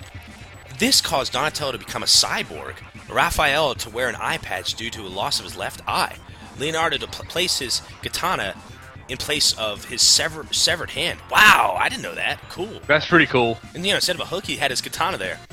And Splinter becoming a bat. That's interesting. Um, Vampire rat bat. I like it. In a, in a startling plot twist, Raphael even took on the identity of the Shredder and assumed leadership of the Foot. So, Wow. Raph goes bad. That sounds so awesome. I like it. Yeah, me too. I want to read these, and and they're actually I actually looked it up on mycomicshop.com. They're hard to find, you know, the whole series, and the ones you do find are pretty expensive. You know, you expect to pay about ten bucks per issue. But with Volume 3, the Turtles were incorporated into the Image universe, which provided opportunities for a few crossovers and guest appearances by characters from the Savage Dragon series. The series ceased production in 1999, and believe it or not, is no longer offici- uh, officially considered Ninja Turtle canon, due in part of the lack of desire by co-creator Peter Laird to, f- to follow up material with which he was not directly involved in, nor fully approved. Raphael's description as the Shredder, however, is referenced in an episode of the third season of the 2003 animated series. Uh, so that's really neat. That's cool. Yeah, I love the idea of him kind of giving in to the dark side, you know? the the series that I know really, really well, the one that kind of got me. Okay, I don't know if this happened with you, Landon, but this happened to me. I always loved the Turtles. As a kid, I always did. Even in the into the early to mid '90s, huge Turtle fan. But there were probably about two or three years in late '90s or, or maybe early 2000 that it's not that I didn't love them anymore. I just hadn't been around the comics, and obviously the show, the, the 2003 show hadn't come out yet. So there, let me ask you this: Was there a time you know that you just kind of got out of Turtles? I didn't really get out. It's kind of I'm, I'm kind of like you. I kind of quit following them. Yeah, but it's like my love for them was still there. But Yeah. it's just like I kind of forgotten how awesome they were. The Ninja Turtles for me, personally, I think the comics got better as time went on. And the the fourth volume, which came out I think in 2001, the fourth volume's my favorite. But let me let me give you kind of a quick background on it. It says Peter Laird and Jim Lawson brought the Turtles back to their roots with Volume 4. First published in December 2001, this series is published bi-monthly and contained carefully woven story threads as well as social commentary. The authors took this opportunity to correct the spelling of Michelangelo's name. It had sometimes been misspelled. The plot centered around the Utroms, amongst other alien species who had landed on Earth and were living out a one-year probation period in which, in the end, they were asked to leave, uh, and they claimed that they would leave peacefully. This leads the Teenage Mutant Ninja Turtles to be able to live normal lives for the first time under the disguise of aliens. So they could actually be out in the open, and everyone, you know, they wouldn't think that they're mutated turtles. They would just think they were aliens. I like that. Yeah, kind of neat. it was a really, really neat premise. Um, the fourth volume ended, unfortunately, and this was my favorite volume. The fourth volume ended with when Peter Laird sold Mirage Studios to IDW Comics in 2009, and IDW kind of went back again to the roots uh, and mimicked a lot of the early Teenage Mutant Ninja Turtle comics from the 80s, and it looks very promising.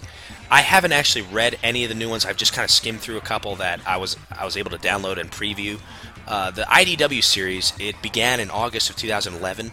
There are a few side stories that might be a little bit different or might step out of the canon of what we're used to, but overall it's pretty consistent with the old stuff, and it looks really good. It looks really dark too.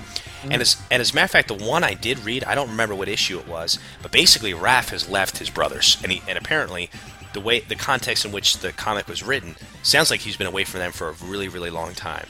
So I like that. I like the fact that some of the turtles have split off and kind of done their own things. And you know, you always think in the back of your mind, well, they're all going to get back together. They're brothers, but maybe not. I'd love to see where this comic book series goes. So it looks really really good.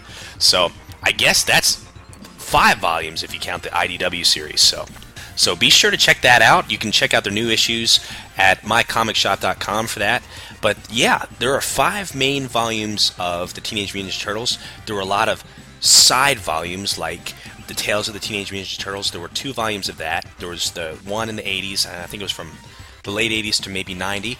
And then there was the second volume, which I don't know when the second volume started, but it pretty much ended when the fourth volume of the main series ended in 2009. And I loved, I loved the Tales of the Teenage Mutant Ninja Turtles. They're my favorite. Actually, out of all of them, I picked the second volume of the Tales of the Teenage Mutant Ninja Turtles to be my all-time favorite volume of Turtle comics. But, uh, but anyways, I know that was a long-winded background on the Teenage Mutant Ninja Turtle comics. But Landon, if you had to pick one, what is your favorite Teenage Mutant Ninja Turtle comic? I still like the first one. The Oh. or the origin story and the and the battle with Shredder Oh, awesome! and how you know I grew up watching the cartoon first and you know several years that's probably 19 or 20 I saw a copy of the the first one the Eastman and Laird's Turtles Mhm. and you know it, it ends with Leo like decapitating Shredder Yeah.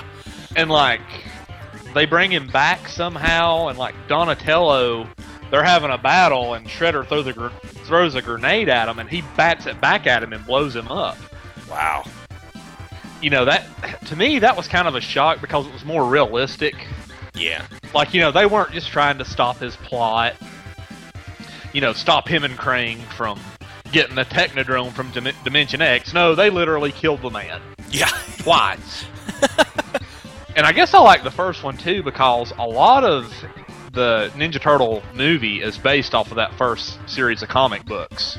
Like Raph getting his, you know, tail kicked and getting knocked into a coma and running off to the farmhouse to recover and all that. You know, that's that's in those first comic books. That's true. Yeah, and the first one is so dark for, for that reason. And I think that's why it pleased so many fans because it was like the perfect blend of the comics and the cartoon. Yeah, you had the the cutesy, you know, nobody really gets hurt or dies from the turtles fighting. Yeah. But at the same time, you have Raph who gets nearly killed, Uh-huh. And, you know, like we talked about on the last podcast, you know, the scene where they all kind of try to find a way to deal with that. And still to this day, Michelangelo just in there going to town on that punching bag is like one of the best scenes of that movie. Oh, definitely, definitely. Just because, you know, you think of him as, oh, yeah, he's the light-hearted one, he's the carefree one. And, you know, he, he's all the time giving Raph a very hard time, you know, just playing with him. Mhm. And, you know, he sees Raph get the snot beat out of him, and it makes him mad because, you know, he usually went to Raph to talk talk things out, to, you know, kind of joke around with him about things, and he didn't have that, and he just goes absolutely ballistic. yeah. And, you know, that's kind of in the comic, too. He kind of, you know, he kind of gets off by himself and gets really angry. Mhm. And, uh, you know, apparently, like, later on, I was doing some research on the comics. Like Michelangelo becomes like some kind of like intergalactic like alien fighting ring champion because like somehow it's not specifically said but he thinks of his brothers getting hurt or something I think I read somewhere. And when he does like he has enough rage to you know pretty much be on par with Raphael but he's fighting aliens in this big tournament and he just beats all of them I don't know if that's in the first volume it's kind of like in the ones where they introduced the aliens I think the like the mid '90s comics. Oh, cool. But yeah, he like wins this battle arena and is like considered the strongest fighter in the universe. Oh, that's awesome. you know, he's kind of like, well, if you think I'm the strongest, you need to see my brothers, and you know, I'm the weakling of all them, and it just kind of like blows all the other races' minds. Oh, you know what? I actually, that might be the fourth volume. Is Yeah, because I, I think I remember him being actually one of the, the focal points of the comics. Like, I, I remember the fourth volume really concentrated on Michelangelo's character, uh, you know, the main series. And I do remember him being off by himself, and I remember a lot of people almost thinking, wow, where did you get your skills from? And I remember him saying something like, oh, you think I'm good? You ought to see my brothers. Yeah. So, so I bet you that's the fourth volume you're talking about. yeah. That I thought that was I thought that was cool in the comics too. That he kind of kind of got his own little time to be in the spotlight, and everybody thought he was just awesome, and he's like, no, I'm I'm really not. yeah, yeah. oh well, dude, you picked an excellent issue, man. I mean, how, it's hard to beat the first one. oh yeah, you can't beat the first one. no, no. Well, for me, I picked an issue that is kind of very, very different. It, it's it, my favorite Ninja Turtle comic by far is actually from the second volume of the Tales of the T- Teenage Mutant Ninja Turtles series, uh, and it was published in the March of 2005, and it was written and drawn by my, again my favorite artist and probably comic book writer Jim Lawson, and it's called The Path. And this is just it's a touching comic. And while I love, believe me, while I love the action side of the Ninja Turtles and how the fast pace, uh, and I love the, and I love how violent they could be at times, this issue is really none of that. This particular comic really moved me in such a way. I don't know the, the script, the way it was drawn. Uh, uh, this particular issue, as weird as it may sound, it stuck with me for years. Uh, I remember buying it at a rundown comic book store in Philadelphia. As a matter of fact, well, it wasn't rundown, but you know, it was, it was an older comic book store. As a matter of fact, it's the same comic book store. Did you ever watch Unbreakable? I think I did a long time ago. Yeah, it had uh, Bruce Willis and Samuel L. Jackson in it. yeah, yeah. Yeah, well, there's a scene where Samuel L. Jackson's in, in a comic book store and stuff, and he's looking at all these villains through uh, one of the comic books. It was in that store in Philadelphia. Uh, I didn't know that at the time, but then finally I saw a picture on the wall, and it, it had a it had that. It had Samuel L. Jackson signed. He had signed it. I said, "Hey, where, you know, is, is that here?" And the guy's like, "Yeah, yeah," because I always loved the movie. Um, but anyways, I bought it at that store probably about six or seven years ago, and I must have read this issue at least a dozen times since then. Okay, before the story even begins, Splinter kind of has it, it's it's kind of neat the way it sets up because Splinter has a conversation with us, the readers, and it's it's a conversation that is actually very very key to the plot of the story, uh, or maybe to the theme of the story. And he's he's sitting in a study, and he states, "Lonely warrior, your path is difficult. Should we strive to be as cold-hearted as our worst enemy?" Like your mighty brothers, you are a warrior, born and trained. You, though, are not as steely edged as may be required. You follow your heart on a broken, curving road to uncertain destinations. Even so, there may still be a balance for you. Will you choose wisely, with compassion, or will you think only of yourself? We shall see. Let me tell you a story. Okay, and at first I thought he was talking to Michelangelo, but especially towards the end, I think he's just talking to the reader in general. So here's the actual story. essentially, the, the recurring theme is that one day, if we haven't already, we're going to be confronted with an extremely tough choice. And, and the choice, or, or the path, I guess that's probably the better way to put it since that's what it's called. The path we take will determine who we are and what we stand for. And in this particular issue, Splinter begins with a premonition that one day uh, he's meditating and, and he has a premonition about Michelangelo. And although his premonition is too hard to decipher, you know, it's kind of a, a hazy meditation or a premonition he knows that Michelangelo will be confronted with death in some way. So, anyways, the next day, Mikey's hanging out uh, with the other turtles in what looks like, I guess it's April's apartment. And Mikey's complaining that he hasn't had a whole bunch of sleep because there's been this alley cat uh, that's been fighting with his cat.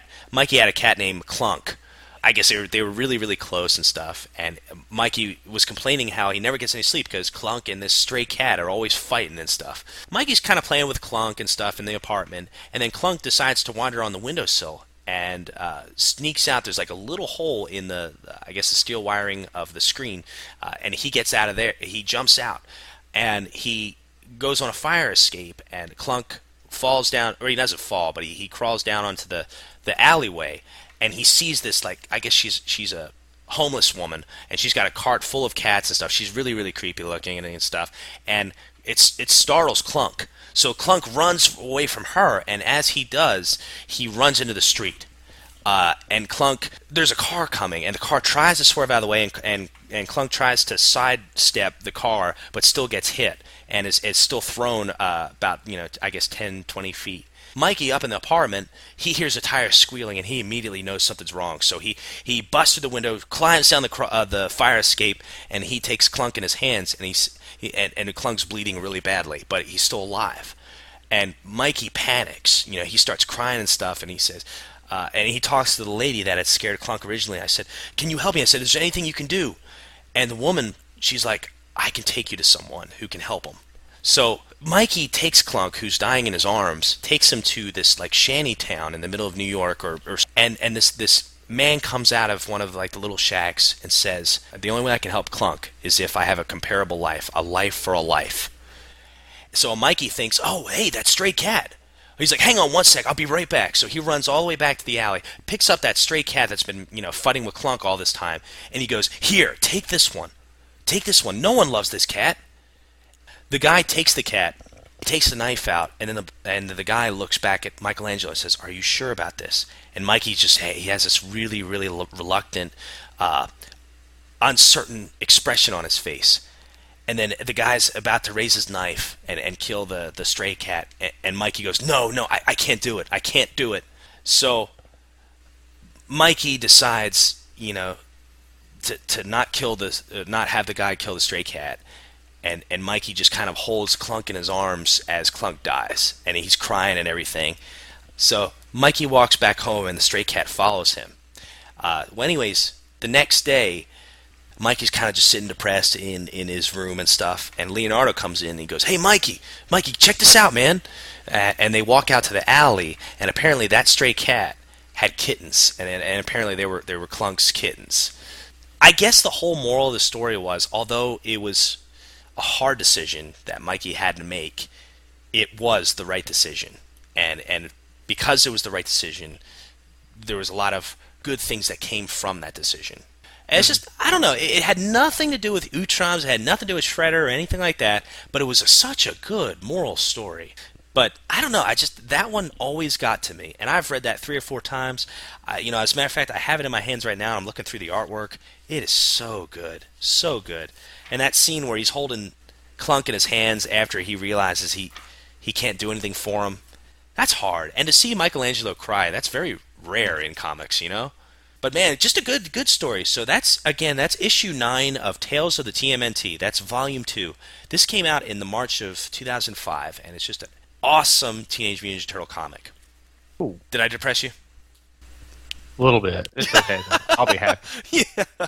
All right, so here are some of the. Uh, we didn't get a whole lot of responses based on the fans' favorite Teenage Ninja, Ninja Turtle comics, but we did get a few. We did get a few, so uh, I'll read the first one from our buddy J. Murph Murphy, and this is what he says.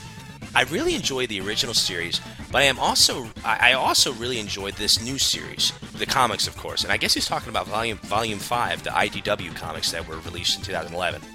I'm still trying to hunt down TMNT 2 and 3 for the NES. I keep getting snaked on eBay though. Well, good luck, man. Yeah, that's those are some some tough ones to find. yeah, yeah, good games though. Let's see. Jake Pope said Mirage over Archie, or greater than Archie, I should say, not over, but you get it. Yeah, you know what you mean. oh, good one. And Joe uh, Gibkin says, "Is it blasphemous of me to say that as a reader of the 1984 Mirage comics and of the new comic series by IDW, written by Kevin Eastman, that I consider it to be an atrocity to make any Ninja Turtle other than Michelangelo a wacky and lighthearted character, and that the series should be serious and or dark most of the time if it's not a Mikey-oriented story." I I don't. What do you think about that question, man? I kind of I kind of agree with it. I like the more serious, you know, dark turtles. If I want the light-hearted turtles, you know, you can turn on the cartoon and watch it. Even the mm-hmm. I think the new like CGI cartoon, you can turn that on and watch it. It's it's fairly light-hearted for the most part. Oh yeah, yeah, definitely, definitely. Like the the comics, that's kind of always how I've seen it. Is the shows are light-hearted and for everybody. The comics are kind of more on the serious, hardcore fan side. Right, right. Uh, and he, uh, Joe continues to, to write about this and says, Because as someone who reads the old Mirage comics, I kind of hate what Fre- the Fred Wolf films did to the series. In fact, even though the IDW series uses a lot of concepts from the 1987 cartoon, it, it has them reimagined in a more serious and or dark uh, way, uh, a- and as a whole, Mirage-like manner. So, just the way Joe describes it, that makes me want to read the IDW comics so bad. because it, it's it seems like it's a it's a mix between the cartoon and the original comics, which to me that's like the perfect blend, you know. So so anyways, so that's what the that's what Joe said, and I guess that's it for the fan responses. Didn't get a whole lot on that, but that's okay because the next little survey or whatever, uh, besides the toys segment, uh, has quite a few responses. So. Oh, yeah. All right, uh, Landon, I'll, I'll give a real quick overview of the toys, real quick. The Teenage Mutant Ninja Turtle toys, and this one's a lot quicker than the comic one, so I promise. Says uh, from 1988 to 1997, Playmates produced about 400 Teenage Mutant Ninja Turtle figures, as well as dozens of vehicles and play sets. Uh, for the first time in four years of Turtle Mania, about or yeah, I'm sorry. For the first four years of Turtle Mania, about 1.1 billion dollars worth of toys were sold, making the Turtles the number three top-selling toy figures ever at the time, behind only GI Joe and Star Wars. So Playmates has made nearly all the Teenage Mutant Ninja Turtle figures uh, that were ever produced. Ones for the current Nickelodeon series. So, oh, by the way, the new ones they look awesome. Yeah, they're pretty sweat. I've yeah, seen a few of them. I like yeah. I've been collecting them. I got the I got the first four turtles. I've got April and I think Splinter. Uh, but I, the next two I want to get is Fish Face and uh, Dog Pound. so, Landon, what was your favorite Ninja Turtle toy, my friend, growing up? I had two of them actually, and they were from the the original release of the Turtles. Like, it was the four Turtles, Splinter and April as the good guys, and then Krang, Foot Soldier, Bebop, Rocksteady, and Shredder were your bad guys. And I guess my favorite two out of all those were Donatello because he was the first turtle I ever had, Awesome. and and Leonardo from the first series because he was the hardest one to find. Oh, you got the Leonardo like the, from the original toy line? Yeah. Oh, lucky dog. Yeah, like I remember I was probably about four or five. Well, I was it was before I went to kindergarten, so I had to have been four. Hmm. I mean, we looked everywhere for a Leonardo and finally found one in this little dollar store that had just got turtle toys in. Huh. And he was all that I needed to complete the the good guys at that time. And then they released series two, which had like Ace Duck and Metalhead and Yeah. all those guys. But yeah, the the Leonardo and the Donatello were my two favorites, and I always and I liked how they were different shades of green. The turtles, like Donatello, was more of a brown, Yeah. brownish green. Leonardo was, was just like a, not really a dark green, but not Mhm. you know. uh, kind of a medium green. Michelangelo was always kind of a bluish green, and Raphael was just like lime green colored. Yeah. And they and you know they had their black shells, but yeah, the the Donatello one was my favorite one. Awesome, awesome. Loved Yeah. it in the Leonardo just because Leonardo was so hard to find. Yeah.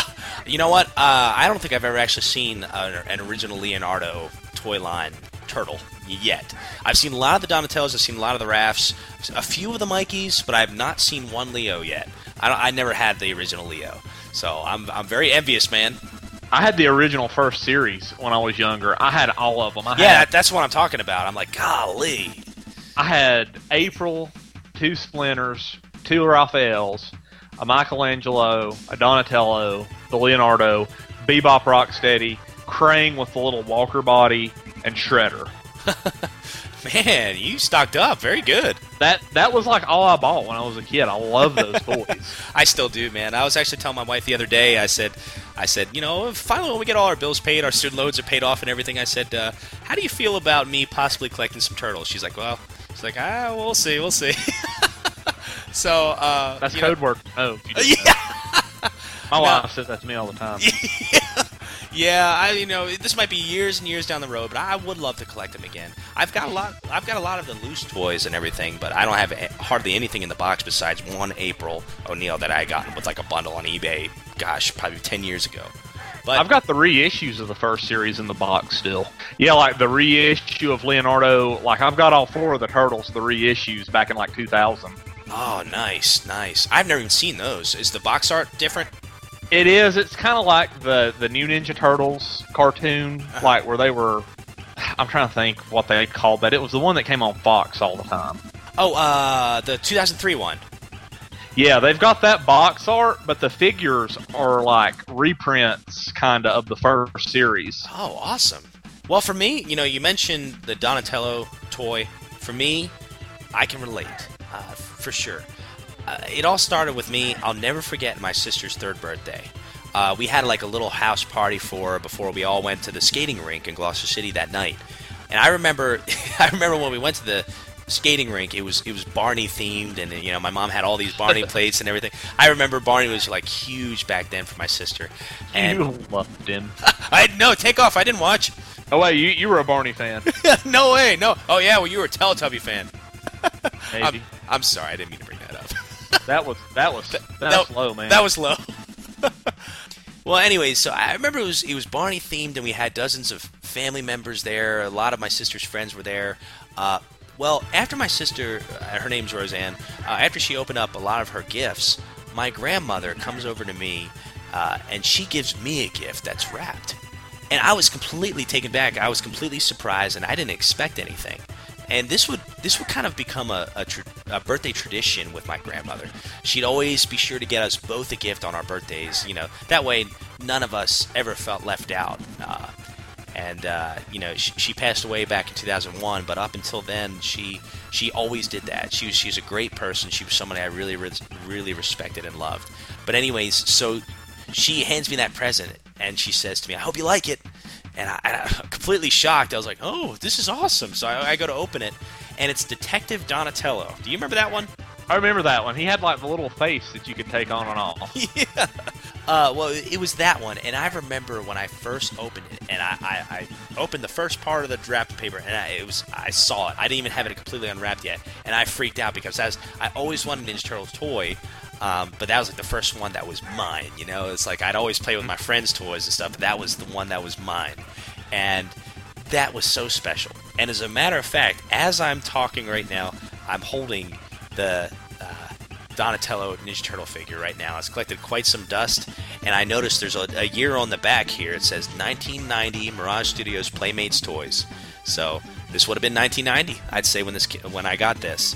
So That, that sounds about right. I got him for my uh, birthday when I was in kindergarten, and I started in kindergarten in '90. So nice, nice. Uh, so awesome, awesome day, and uh, I gotta go. uh, Of course, it's sentimental to me, so I gotta go with Detective Donnie. I like it. Yeah, yeah. So you know, and, and that toy, I've kept that with me. We've we've moved probably close to you know six, seven times since then. I've always made sure uh, I've kept them with me, and maybe I'll take a a picture of them and put them on our Facebook page one day. You should. Yeah. I like I like Detective Donnie. That was a cool one. Yeah, it definitely was. Definitely was. So here are our fan responses to their, their favorite Ninja Turtle toys. And Nick DeMarco says, My parents could never afford the really good toys aside from the action figures. For me, the most memorable one, wa- or the most memorable was at my ninth birthday. Four of my friends each bought me one turtle uh, from the Undercover series. Hey, there we go. There you go. Yeah, where Leo was a samurai, Donatello was a detective. There he is. Yeah. Raphael was an astronaut, and Mikey was a surfer. Oh, I remember that. I remember that. I had that set. Me too. Know, I had uh, Raph, and I had the Mikey surfer. Yeah. Wait. And, oh, and he says I still have them. Very cool. And always wanted the party wagon. I never had that either, buddy. I got the party wagon at a thrift store. Oh, you lucky dog. And it was like still in the box. Apparently, a kid had got it for his birthday and already had one, and he just took it to the thrift store. And I'm like, uh, I'll take it. That's awesome. What a find, man. uh, Michael Stockman says the sewer play set, bar none. I had that. I got that from Santa Claus one year. Oh, you had the playset, the sewer playset. That was my Christmas present that year from Santa. Was the sewer play set. Thank you, Santa. and like beside the the, the sewer playset was the Ghostbuster uh, firehouse. oh, I had that. I definitely had that. And like sometimes the Ghostbusters would help the Ninja Turtles, and sometimes the Ninja Turtles would help the Ghostbusters when I would play. Ah, Crossover. I know it was like the greatest crossover ever. Cool, man. Well, Jonathan David Turner says, I used to dream about the Technodrome. So I- I'm assuming he never had one. And you and I have something in common there, buddy. I dreamed about it all the time. I never had one either. Oh, I always wanted one. My, I my, want one. Oh, I begged my mom for one, and I could never get one. well, yeah, that, that'd be the. You know what? If, if I was smart as a kid, I would have said, hey, Mom, I, I can put all my toys in here, close the Technodrome up. It's no mess for you. Dude, that would have been bought. Yeah. You'd been like, okay, Rob, here's forty dollars. Go buy the Technodrome. Yeah, if only I knew then what I know now. we were smart. Nick Stevens says, I had the van. Need I say more? Yeah, the van was pretty cool. I I don't think I had the van. I didn't have a lot of lot of the actual like bigger toys. I just had most of the single f- figures. I did have the I did have the pizza shooter though, by the way. The pizza shooter was cool. That thing hurt though. I am not joking. I shot myself like I got. I think I got one of my cousins was like, "Okay, push the button and hit me." And like I held up my hand to try to block it, and dude, it like left a red mark on my hand. Oh my gosh, I don't remember mine shooting that hard, but th- then again, I, I never shot myself. I, I put fresh batteries in it, so That's awesome. Christopher Calhoun says, although my cousin had the Technodrome and the Driller things, my favorite toy was the Super Shredder. He was a bit bigger, and his purple spandex parts had had black swirling lines in his design, since he was super, and the spikes were exaggerated. Uh, other than that, the Turtle Van I really liked, and the Samurai Turtles, uh, the ones that you could open uh, their shells. Oh, I forgot about those. Yeah. oh, I did too. Those were pretty cool. Nice. Oh, he also had. He says also had the turtle blimp, but it was hit and miss with my friends. Oh man, I, turtle boy, he had some good ones. Yeah, those were pretty sweet. I liked a lot of those. Yeah, absolutely. Our uh, good buddy uh, Brian Rapallo over at uh, Retro Gaming Times says, "Did anyone have the turtles that you would run a strip of plastic through their shell, and they would say what was embedded on the strip? I think there were bumps or grooves on the strip that would tell them what to say. Yes, Brian, I did. I had Michelangelo. You, I'd never even seen those. Like." You had like three or four little strips that came with the turtle. They were little plastic, like flimsy strips, and you would put one end, like, or you would feed it through the Mhm. turtle shell, and there would be a little like thing for you to pinch. And once the little pincher thing got to the uh, the shell, you would pull it. You know, not real fast, not real slow, but you would just pull it, and he would, and the turtle would say something, and it was the voice actor from like the cartoon doing the voice. I gotta get Yeah, one of those. It was it was pretty sweet, dude. not gonna lie to you. I think I've seen toys similar to that, but I don't think I've ever actually seen a turtles one of that. That's really neat. Uh, well, Adventures in Portes, our buddies over there. Uh, check out their awesome stuff. We mentioned them earlier in the in the show. Russ uh, is is his name who who wrote this. It says, "If only we could have had the Technodrome and the T Rex Dino Riders toy." Oh, I remember that. yeah, he says our lives would have been complete, and we would have made all the other kids in second grade kiss our kangaroo velcros.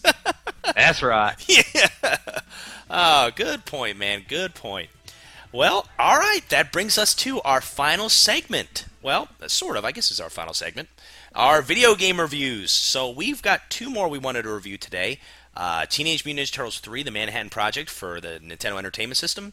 And Landon, you're going to be reviewing Tournament Fighters, uh, the NES version, which is one I've always wanted. So uh, I'm really excited to hear that one, man. Oh, yeah. Yeah. Well, for me, the, about the Manhattan Project, uh, this story, or I'm sorry, this game is very sentimental to me. This is, uh, uh, th- this game represented a very, very cool time uh, when, when I was a kid. My first encounter with Teenage Mutant, Mutant Ninja Turtles 3 um, was at a friend's birthday party. His name was Eddie, and this was back in Gloucester City. And he had a pool party. It was in July, and you know, we were out there, we were, we were kidding around in the pool and stuff, and it was me and a couple of other friends. Uh, and then Eddie's mom calls Eddie out of the pool and stuff, so we all get out. We had our super soakers and everything. It was so fun, which kind of defeats the purpose when you're in a pool, but oh well. Um, so we get out and stuff, and Eddie's opening all the presents, and I got him. I think I got him American Gladiators toy or, or something like that. I don't know. So I was really excited for him to open that. Did you get him Nitro, I don't remember. Turbo, Laser? laser, laser, and taser, and blazer. oh my! yeah. Um, I really don't remember which one I got him, but you know he keeps opening all this stuff, and and uh, it gets toward the end. Oh, and he opened a. I remember seeing like a Hungry Hungry Hippos toy he had opened and everything. So finally, he he gets to his last present, and it, it's one I guess that must have been a big deal because his his mom deliberately waited to the end to give him this one, and he opens it up, and I'm looking and I'm shocked. I'm like, oh, I didn't even know they made a new Turtles game yet. and it was, yeah, and the box art on it is awesome, by the way. Uh, it was Teenage Mutant Ninja Turtles 3, the Manhattan Project, and I think this would have been around 1992. So we go upstairs to play it, and I had never been in Eddie's room before. And he lived up in the attic, and he had the coolest room you'd ever seen, man. It was like a Ninja Turtle haven, man. It was like it was like the sewers in the attic. Sweet. yeah, it was awesome. I'm going around and I'm just like in awe of everything that he's got. He's got turtle posters, he's got turtle toys stacked on his bookshelves, he's got all this stuff, and he's so excited. So he pops it in there, and uh, and we're playing Teenage Mutant Ninja Turtles 3, and I remember loving it. It was like love at first sight. And I actually, and I'm, I'm probably going to be aggravating a lot of gamers by saying this, I actually like this one better than Turtles 2. Maybe it's because of that nostalgia that I have for the game, but I think there are certain things about the game I really, really like. I like the fact that it's not a port of an arcade game, it was its own beat 'em up. It's very, very similar to the second one, but there are also some separations in the game, like the fact that you can have a, a, really, really unique special attack when you hit A and B. The only problem with it is that it takes a bar of your life when you use it every time. Uh, you also have different environments that are really neat, like in the second stage. Uh, you're on a surfboard, and as a matter of fact, that music, the beginning of our show, kind of sounds similar to the second stage of this game. I don't, I don't know. I don't know. eh, coincidence. Yeah. but yeah, the, the, gameplay the gameplay was really good. The only the only downfall with it really is that it's kind of short. Um, and this is the only Turtles game I had beaten as a kid by myself. Just a great game, just a solid game. Uh, one of my favorite soundtracks for the NES. Tomoya Tomita was the composer of it, uh, who composed Contra Force, uh, Castlevania Dracula X, uh, Gradius, Yuichi Sakakura composed for Top Gun, The Second Mission, and um, Kozo Nakamura composed for Castlevania Legacy of the Darkness. So, uh, lots of great composers on this this uh, Konami title, and you've got your traditional uh, villains. You got Dirtbag, Groundchuck, Slash, Leatherhead, Bebop, Rocksteady, Tokka, Rahzar, Krang, Shredder, and yes, Super Shredder. Uh oh, Shredder. Yeah, man, I love the Secret of the Ooze. He was great in that. he really was. He did like three moves and killed him. Yeah, I know. That always made me mad. But besides that part, this game, I wrote an article on this game, and I do feel like this game was definitely overshadowed. You know, it, it came out in 1992, toward the latter part of the NES lifespan, and the turtle craze. Let's just face it, it, it was fading too at this point. The, the Sega Genesis and the Super Nintendo, they were hitting their peak of popularity, and people often forgot that the NES was still cranking out some awesome games. And it seemed like Teenage Mutant Ninja Turtle 3 was lost in the, in the shuffle between the very, very popular arcade port and a certain Ninja Turtles game that was soon to come. Do you know which one that one would be? Turtles in Time. That's right. One of quite possibly the best Ninja Turtles game of all time. I would argue that it is. it, it's it's yeah, it's up there for like best game of all time. Oh yeah, like best beat 'em up game of all time. Yeah, best soundtrack too. I'd say. Oh, I would agree with that. Oh That's... yeah. but you know, it, it was sandwiched right between that because I think in 1992, Manhattan Project had come out, and then just six months later, Turtles 4 had come out. So very, very quickly, people had gotten over the Manhattan Project and were already playing, you know, a superior version of uh, Teenage Mutant Ninja Turtles. And because of that, I think a lot of people overlook Turtles 3. I, th- I thought it was a great game. Excellent game, excellent soundtrack, excellent gameplay.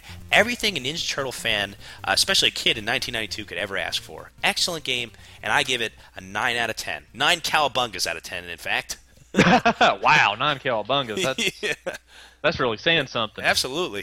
For my game on this Turtles segment, I reviewed Tournament Fighters for the NES. Yay! It yeah, I was gonna say it's it's not bad. I'd played the Tournament Fighters for SNES and Genesis, and what surprises me about those two is that they're totally different games mm-hmm. with the same premise. You know, the characters are different, the stories are different, uh, main villains are different.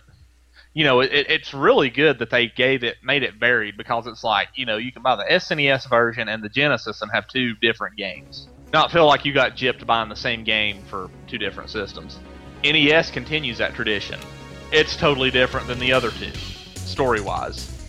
You, uh, if you do the story mode, there's a story mode, a VS mode, tournament mode where you and like four other folks fight to win a tournament, an option screen when you first start the game.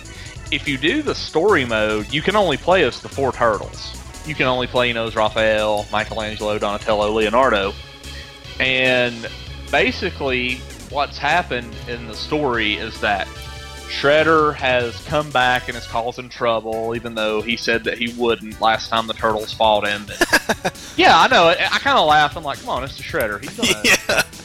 He's, He's going to do all kinds of crazy stuff. The Turtles decide to have a tournament to see who's going to get to fight him in the end. So the Turtles fight, you know, you fight the four turtles, and you even fight a clone of yourself, which, Ooh. you know, for an NES game is pretty cool. Then you fight uh, Casey Jones after you fight the Turtles, because he's wanting to get in on the action too. A- after you beat Casey, you fight a character that they created specifically for the NES version called Hothead. Hothead is you, you said what studio it was? The Savage Dragon studio was that? Uh, oh yes, uh, Savage Dragon. Uh, that that was an Image comic okay, franchise. I can't remember if it was Image or Mirage. He Hothead is a nod to Savage Dragon. He's a half dragon, half man, and he's this big, huge guy. You know that he's kind of like a like a mini boss before you get to the Shredder himself. And you know you fight Hothead, and then you fight the Shredder, and you know it it does like your traditional fighting. It shows you the end on normal and says, you know, you should try it on hard mode. If you do it on easy, it doesn't even really show you an end. It's just like, you know, you need to play the game on normal and hard modes to see the ending. I hate that too. oh, I hate that. um, but you know, it plays just like your basic fighter. The controls a little sluggish, but you know, it's it's NES and mm-hmm. it's having to keep up with a really really high high graphic sprite count. You know, the the, the sprites are so detailed in that game. That yeah, yeah. I was gonna say because I've seen screenshots of it and it looks awesome. Like the, graphically, that is a pretty game for the NES. Oh, it's beautiful and. It, it does lead to some slowdown sometimes when there's a lot going on, like a lot of like flashes and fireballs and stuff. Like in a normal fighting game, it kind of slows it down a little bit. Mm. But I mean, you can see past it. The, the game is solid enough to where you're like, yeah, you know, it slows down, but it's NES, so it's forgivable. Mm-hmm. Um, the thing that really helped me out a lot during my game was like part of the way through your battle, this like little floating picture with Splinter's face on it floats into the screen. And it drops an orb, and if you pick that orb up and hit like down, forward, and punch, you do like Ryu's uh, fireball attack from Street Fighter, but the but like any of the turtles or any of the guys in the game can do it once they get it, and the thing about that is, is it drops between you and your enemy, so your enemy has just as fair a shot of getting the, the fireball as you do.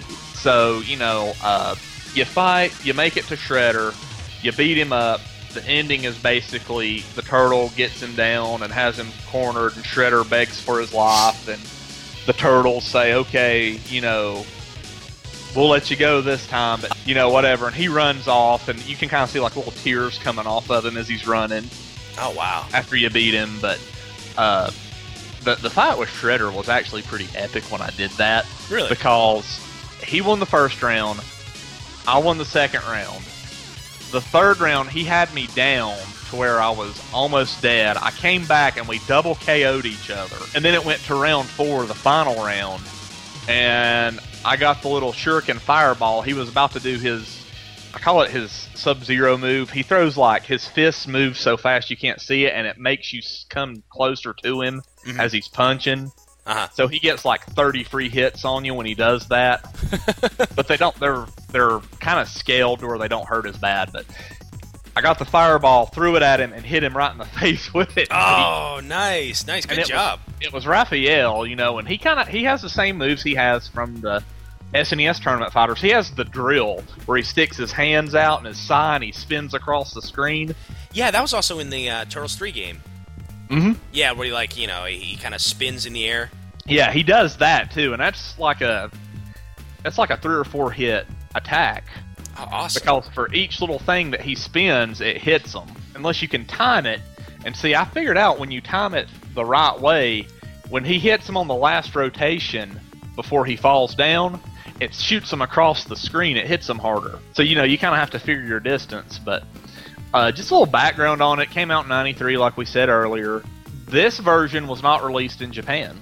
Wow, really? And this, a lot of folks may or may not know this, this was Konami's last NES game in North America ever. Oh, wow, I didn't know that. hmm So they kind of went out on a, on a high note with that. No kidding, no kidding. This is a game that I wanted so bad, and I still want. And if there are any listeners out there that be willing to take thirty-five, maybe forty dollars for this, I would I would gladly pay it once I finally get paid. I would love I would love a copy of this game. Another another cool fact is you can't have a, you can have mirror matches with every character except Hothead. Oh, really? You can't do Hothead because his sprite is so big that during playtesting I found out that it would cause the NES to lock up and freeze down. Oh gosh. because he because you know you couldn't have two of them on the screen at the same time. You can via uh, devices like Game Genie and some other you know external devices. You can have Hothead versus Hothead, but it's so slow that it's really not worth playing. Wow. Well, uh, so you said Casey Jones is in that one. Casey Jones is in that one, and Wow. he, he he's pretty good. If he's got an attack that he can do where he kind of does like a backflip and he swings like a cricket bat, Mhm. and it makes a whirlwind shoot out. And if the whirlwind hits the turtles, like the turtle kind of gets caught in it, and he's like dizzy and spinning around, and you know he can like roll in and do like a combo on them while they're dizzy. Wow. I, I didn't even know. I thought he was only in the Genesis version. That's awesome. Yeah, he's in the he's in the NES version too, and he's he's a pretty good fighter if you know how to fight with him. Sweet. He was the only he was the only one that gave me troubles, Raphael. Well, uh, so if you had to give Tur- Teenage Mutant Turtles Tournament Fighters for the NES uh, one to ten rating, what would you give it, my man? I'd give it a nine. It's it's solid. It's, Nice. It's the best thing, the best, I guess, game you're gonna have to a Street Fighter game on NES. Ah, wow. Well said, man. Well And said. The thing I like too is the character portraits are really detailed. Like the turtles are. It uses like the character photos of the turtles from the movies where they've got like the little spots on their body. Uh-huh. It does that for their like character photo. Like Casey Jones is, you know, he's. It kind of almost looks like a 16-bit photo, like an early 16-bit. Uh-huh. The photos of the characters do. The Shredder, you know, he has the. It's the Shredder from the movie where he's got like the grill built into like the three different sides of the mask. Right. I gotta It's play this game. game. I gotta play this game so bad. You gotta get it. You've got to get that. It is so awesome. Well, uh, so that's that makes two nines. Uh, Manhattan Project got a nine. Tournament Fighters got a nine. Awesome. Konami's on a roll tonight, man. Yeah, no kidding. Uh, the last thing we asked our fans about, I, I, thought this would be just an interesting little debate, and boy, we got some interesting answers about this. I just, I basically phrased it like this. I, I said, okay, if you had to pick one, if you had to pick one, do you prefer the violent, the serious, and dark side, the comic book side of the Ninja Turtles, or do you do you prefer the fun-loving, cartoony, hilarious, uh, laid-back style of the Turtles from the you know from the cartoons, obviously? So here's what the fans had to say. Uh, Jose, uh, I'm not even going to try to say your last name there, Jose. I'm sorry, but he says cartoon from the 80s and early 90s. I was born in 76 and I prefer my sh- shows old school. So he picks the cartoon. There's one for the cartoon. Uh, Joe Gibkin says the 1984 comics. They are the original versions of the creators themselves and not a wacky product made for the purpose of promoting toys. The cartoon may have had prettier art, but it was so goofy. That's a good point. That's, Very good point the the comic turtles are what the turtles are supposed to be. You know, I mean, we can argue all we want, but the original vision was, you know, his first couple of or they first violent, volume. They were violent ninjas. I mean, yeah, yeah, I can, I agree, and there's a lot of people that agree with you. Oh you yeah, know, you know, like Kyle uh, Varnell, our buddy Kyle says. And I, I love Kyle's responses because they're always pretty controversial. he, he really puts it out there. And he says the serious slash violent one is the only version that's worth anything. All right, that's my G-rated version. yeah, I'll just say if you want to see the unedited, go to the Facebook Yeah, and go- read the comments. Yeah, yeah. the artwork was much better, uh, as was the storylines. Dumbing it down for three-year-olds was an asinine move. Give me the older ones any day of the week. Wow, strong words once again, Kyle. yeah, I was gonna say, in, in very very true words, they kind of ring with what uh, Joe up Yeah. above said. Yeah, that's true. Let's see. Aaron Bryle said the first time I heard about them was early '86 as the role playing game. Hmm, I didn't know they had a role playing game. That's pretty sweet. Yeah, I that, didn't I could see that being. I could see that being kind of cool. Yeah, Uh, read a few of the comics, then the graphic novels came out in '87, and as an 11 year old kid, I love the cartoon. I like, still to this day, the color of the mask and the personalities of each of the characters. I sat here trying to make a decision, and I think it's sacrilege for you to do this to me. That's a good point because I have a special spot in my heart for the cartoons as well. I mean, I can't say, oh, you know, I just love the comics. I mean, I've not read that many of them. I've just read, obviously, the first set. right, right. I, I can't just say, oh yeah, poo poo the cartoons. I mean, I grew up with the cartoons. That's part of my Right. Saturday mornings was waking up and watching the turtles. Right, I know, I know. That's. I, I just did this to be the devil's advocate. I just wanted to see what people would say. And I'm with you, man. Um, we're going to talk about our personal, like if we had to pick one here in a little bit, but man, I, I struggle with this just as much as everyone else did, I think. But uh, Jeff Winkle says, our buddy Jeff says, uh, I'll take the older comics anytime over the cheesy cartoons back in the day. Wow. So there's another vote for the comics, and I think the comics are winning right now.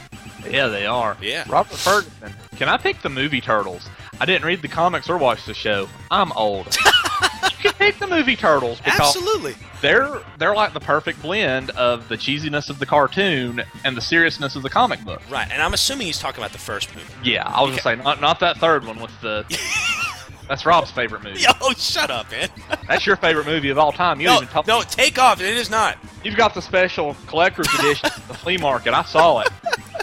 No way. No way. Well, you're the Yeah, you're the you're the guy with the parakeet. That's you. Yeah, and I fell off a cliff. Yeah, yeah. Because I pushed you off. Uh, then he just turns into a dot and disappears. Disappears. It's- oh gosh, I'm sorry we got off on that tangent there, but it's true. That was a horrible tangent. You say that, Rob? You started it. I, I didn't start it. You anything. did. You brought You're, up Turtles the- three. You're the Uh, troublemaker. you oh. all start trouble. oh, take a hike. Get out of here. No way. I'm not taking a hike. You take one. No way. All right. Tony Lee says the 1987 Turtles. So he's talking about the cartoon. It is the incarnation of TMNT a lot of people grew up with or grow up with, and I feel like sorry, the 1987 Turtles had a bit more personality than the Mir- Mirage comic incarnations. Wow, interesting answer.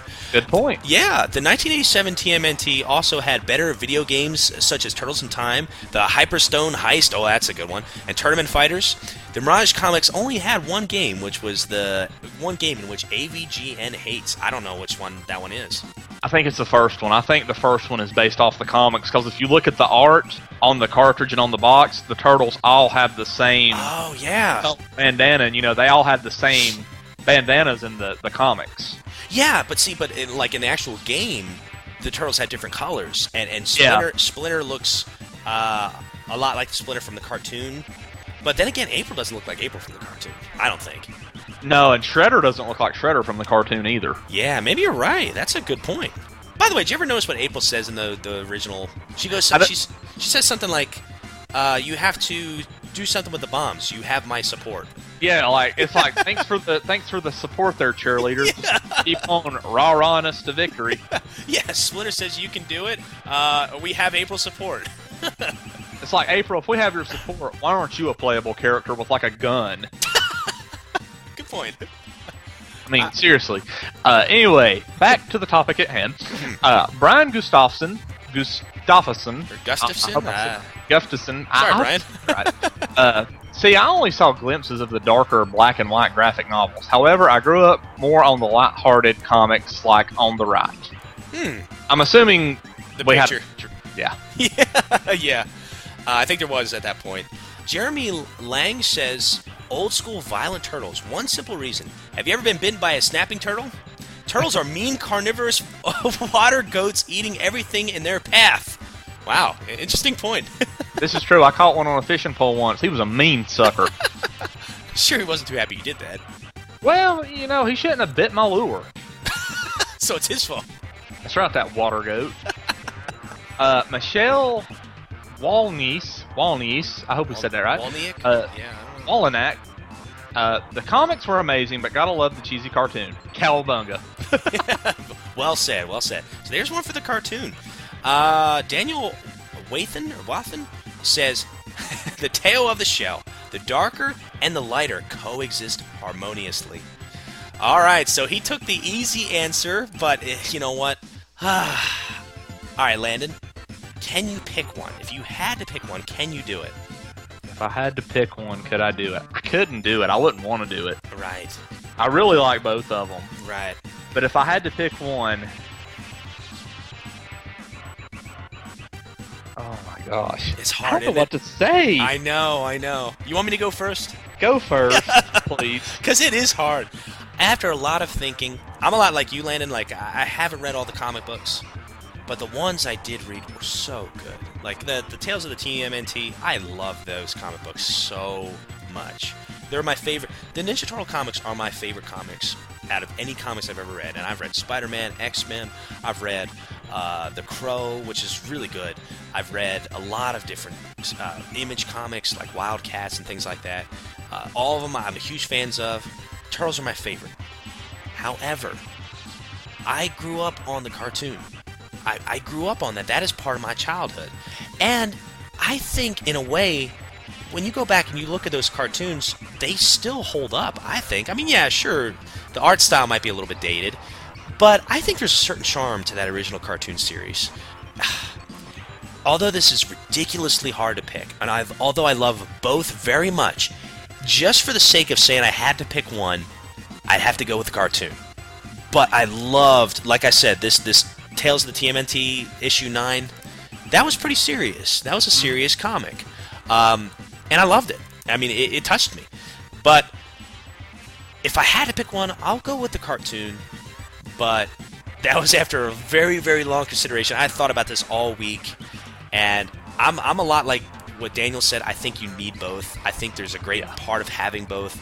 But if I it, just for the sake of being interesting and, and having to pick one, I guess I'd have to go with the Turtles just because they made. The, I grew up on them, so that that's my pick. That's that's kind of my choice too. I mean, I love what I've read of the comic book, Yeah, but I can watch a turtle episode and relate it to a specific memory that I had while watching it, right. to a specific thought that I had while watching it, like when I was four, five, six years old. right. Good point. I mean, you could do that with comic books, and yeah, the fact that you know people can die in the comic books and not come back, whereas in the in the cartoon they just get you know something dumped on them, or they they get captured and put away and and Mhm. don't die. You know, I still got to go with the cartoon just for the fact that I grew up on it. Mhm. It, it. It's what introduced me to the turtles and then expanded the universe on out. Right.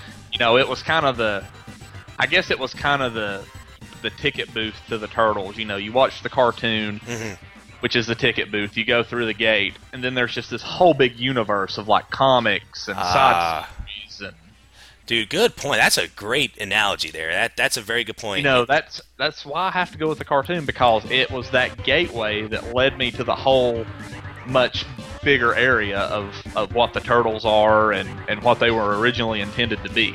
Right.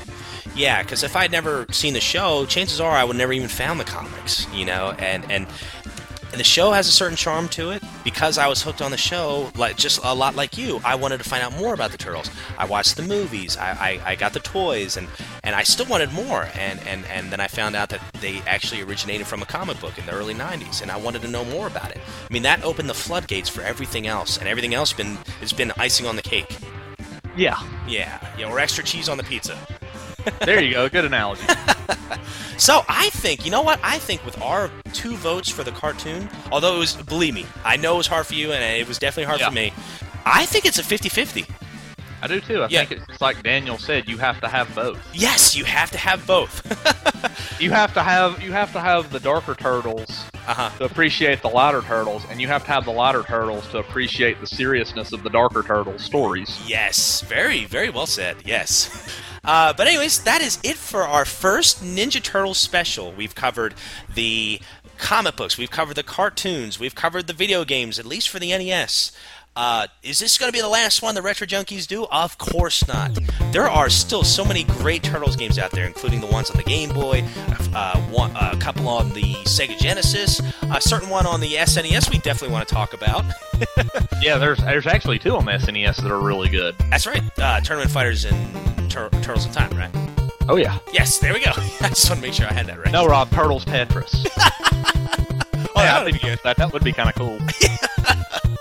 Uh, so there will definitely be another episode of the Teenage Mutant Ninja Turtles some some way down uh, the road. But we've had an incredibly fun time doing this. We we had so much fun doing this that we decided to even start our own podcast. So, you know, it's gonna be it's gonna be way down the road, but we want to do it. Start our own podcast dedicated solely to the Ninja Turtles, and that's the comic books, the toys, the films, the current show, uh, everything everything you could possibly think of that's Ninja Turtle related. We want to cover it. It's been so fun, Landon. I know the Turtles are a huge part of your childhood. They're a, Oh. they're a huge part of my childhood, and they're really a huge part of my life today. I I, I love them, and Landon, I know you do too, buddy. I dressed up as Donatello when I was five years old. hey, me too, me too. No way. Oh yeah, definitely. nice. Another thing we want to say is uh, we apologize that our episodes have been a lot more spread out lately. You know, bottom line is school for me. Uh, I'm going back to college, and I'm going to be going back full time. Uh, so I'm kind of getting ready for that, and it's it's it's going to be. It's probably about two or three weeks before we can crank out another episode, you know. So, uh, if we're lucky, two weeks, but you know, usually it's going to be about every three weeks or so. We're going to have a new episode, and and Landon's got a little girl coming. I know. I've got a I've got a young one that I've got to get introduced to Star Wars, Ninja Turtles, and Batman. yeah, you raise her right, man. That's right. I'm gonna raise her with all the the classics such as Batman, the time the Turtles sent the Shredder and Krang back to Dimension X, oh, nice. So- and as always, don't trust the Ewoks. they took down the Empire. see, if she knows those three principles, she's going to make it. That's right. It's just like the Triforce of you know wisdom, courage, and power. the Triforce of Star Wars, Batman, and the Turtles. Wow, we need to really like make a Triforce symbol of that. We really should. And you know, if you get all three parts of the whole, you're like the king of the the, the nerds and geeks. That's right. That's right.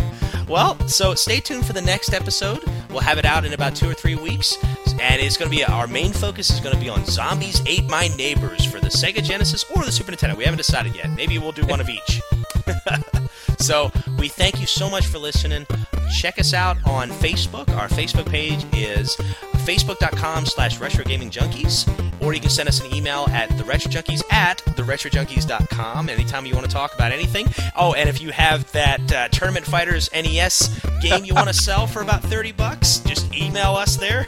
we'll, uh, we'll work something out.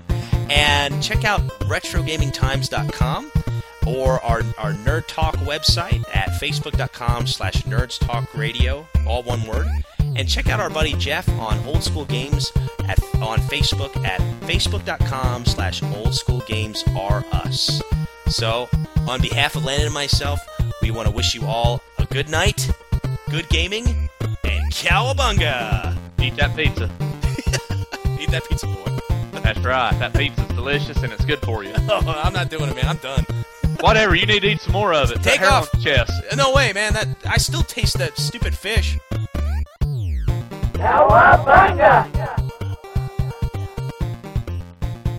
Well, I got a dead cat on my desk. Leia's like passed out right in front of my keyboard.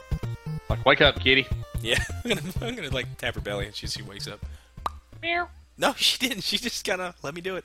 Let me do it Like, again. knock it off. Oh, she got up on that one. She's mad now. I like the sound effect.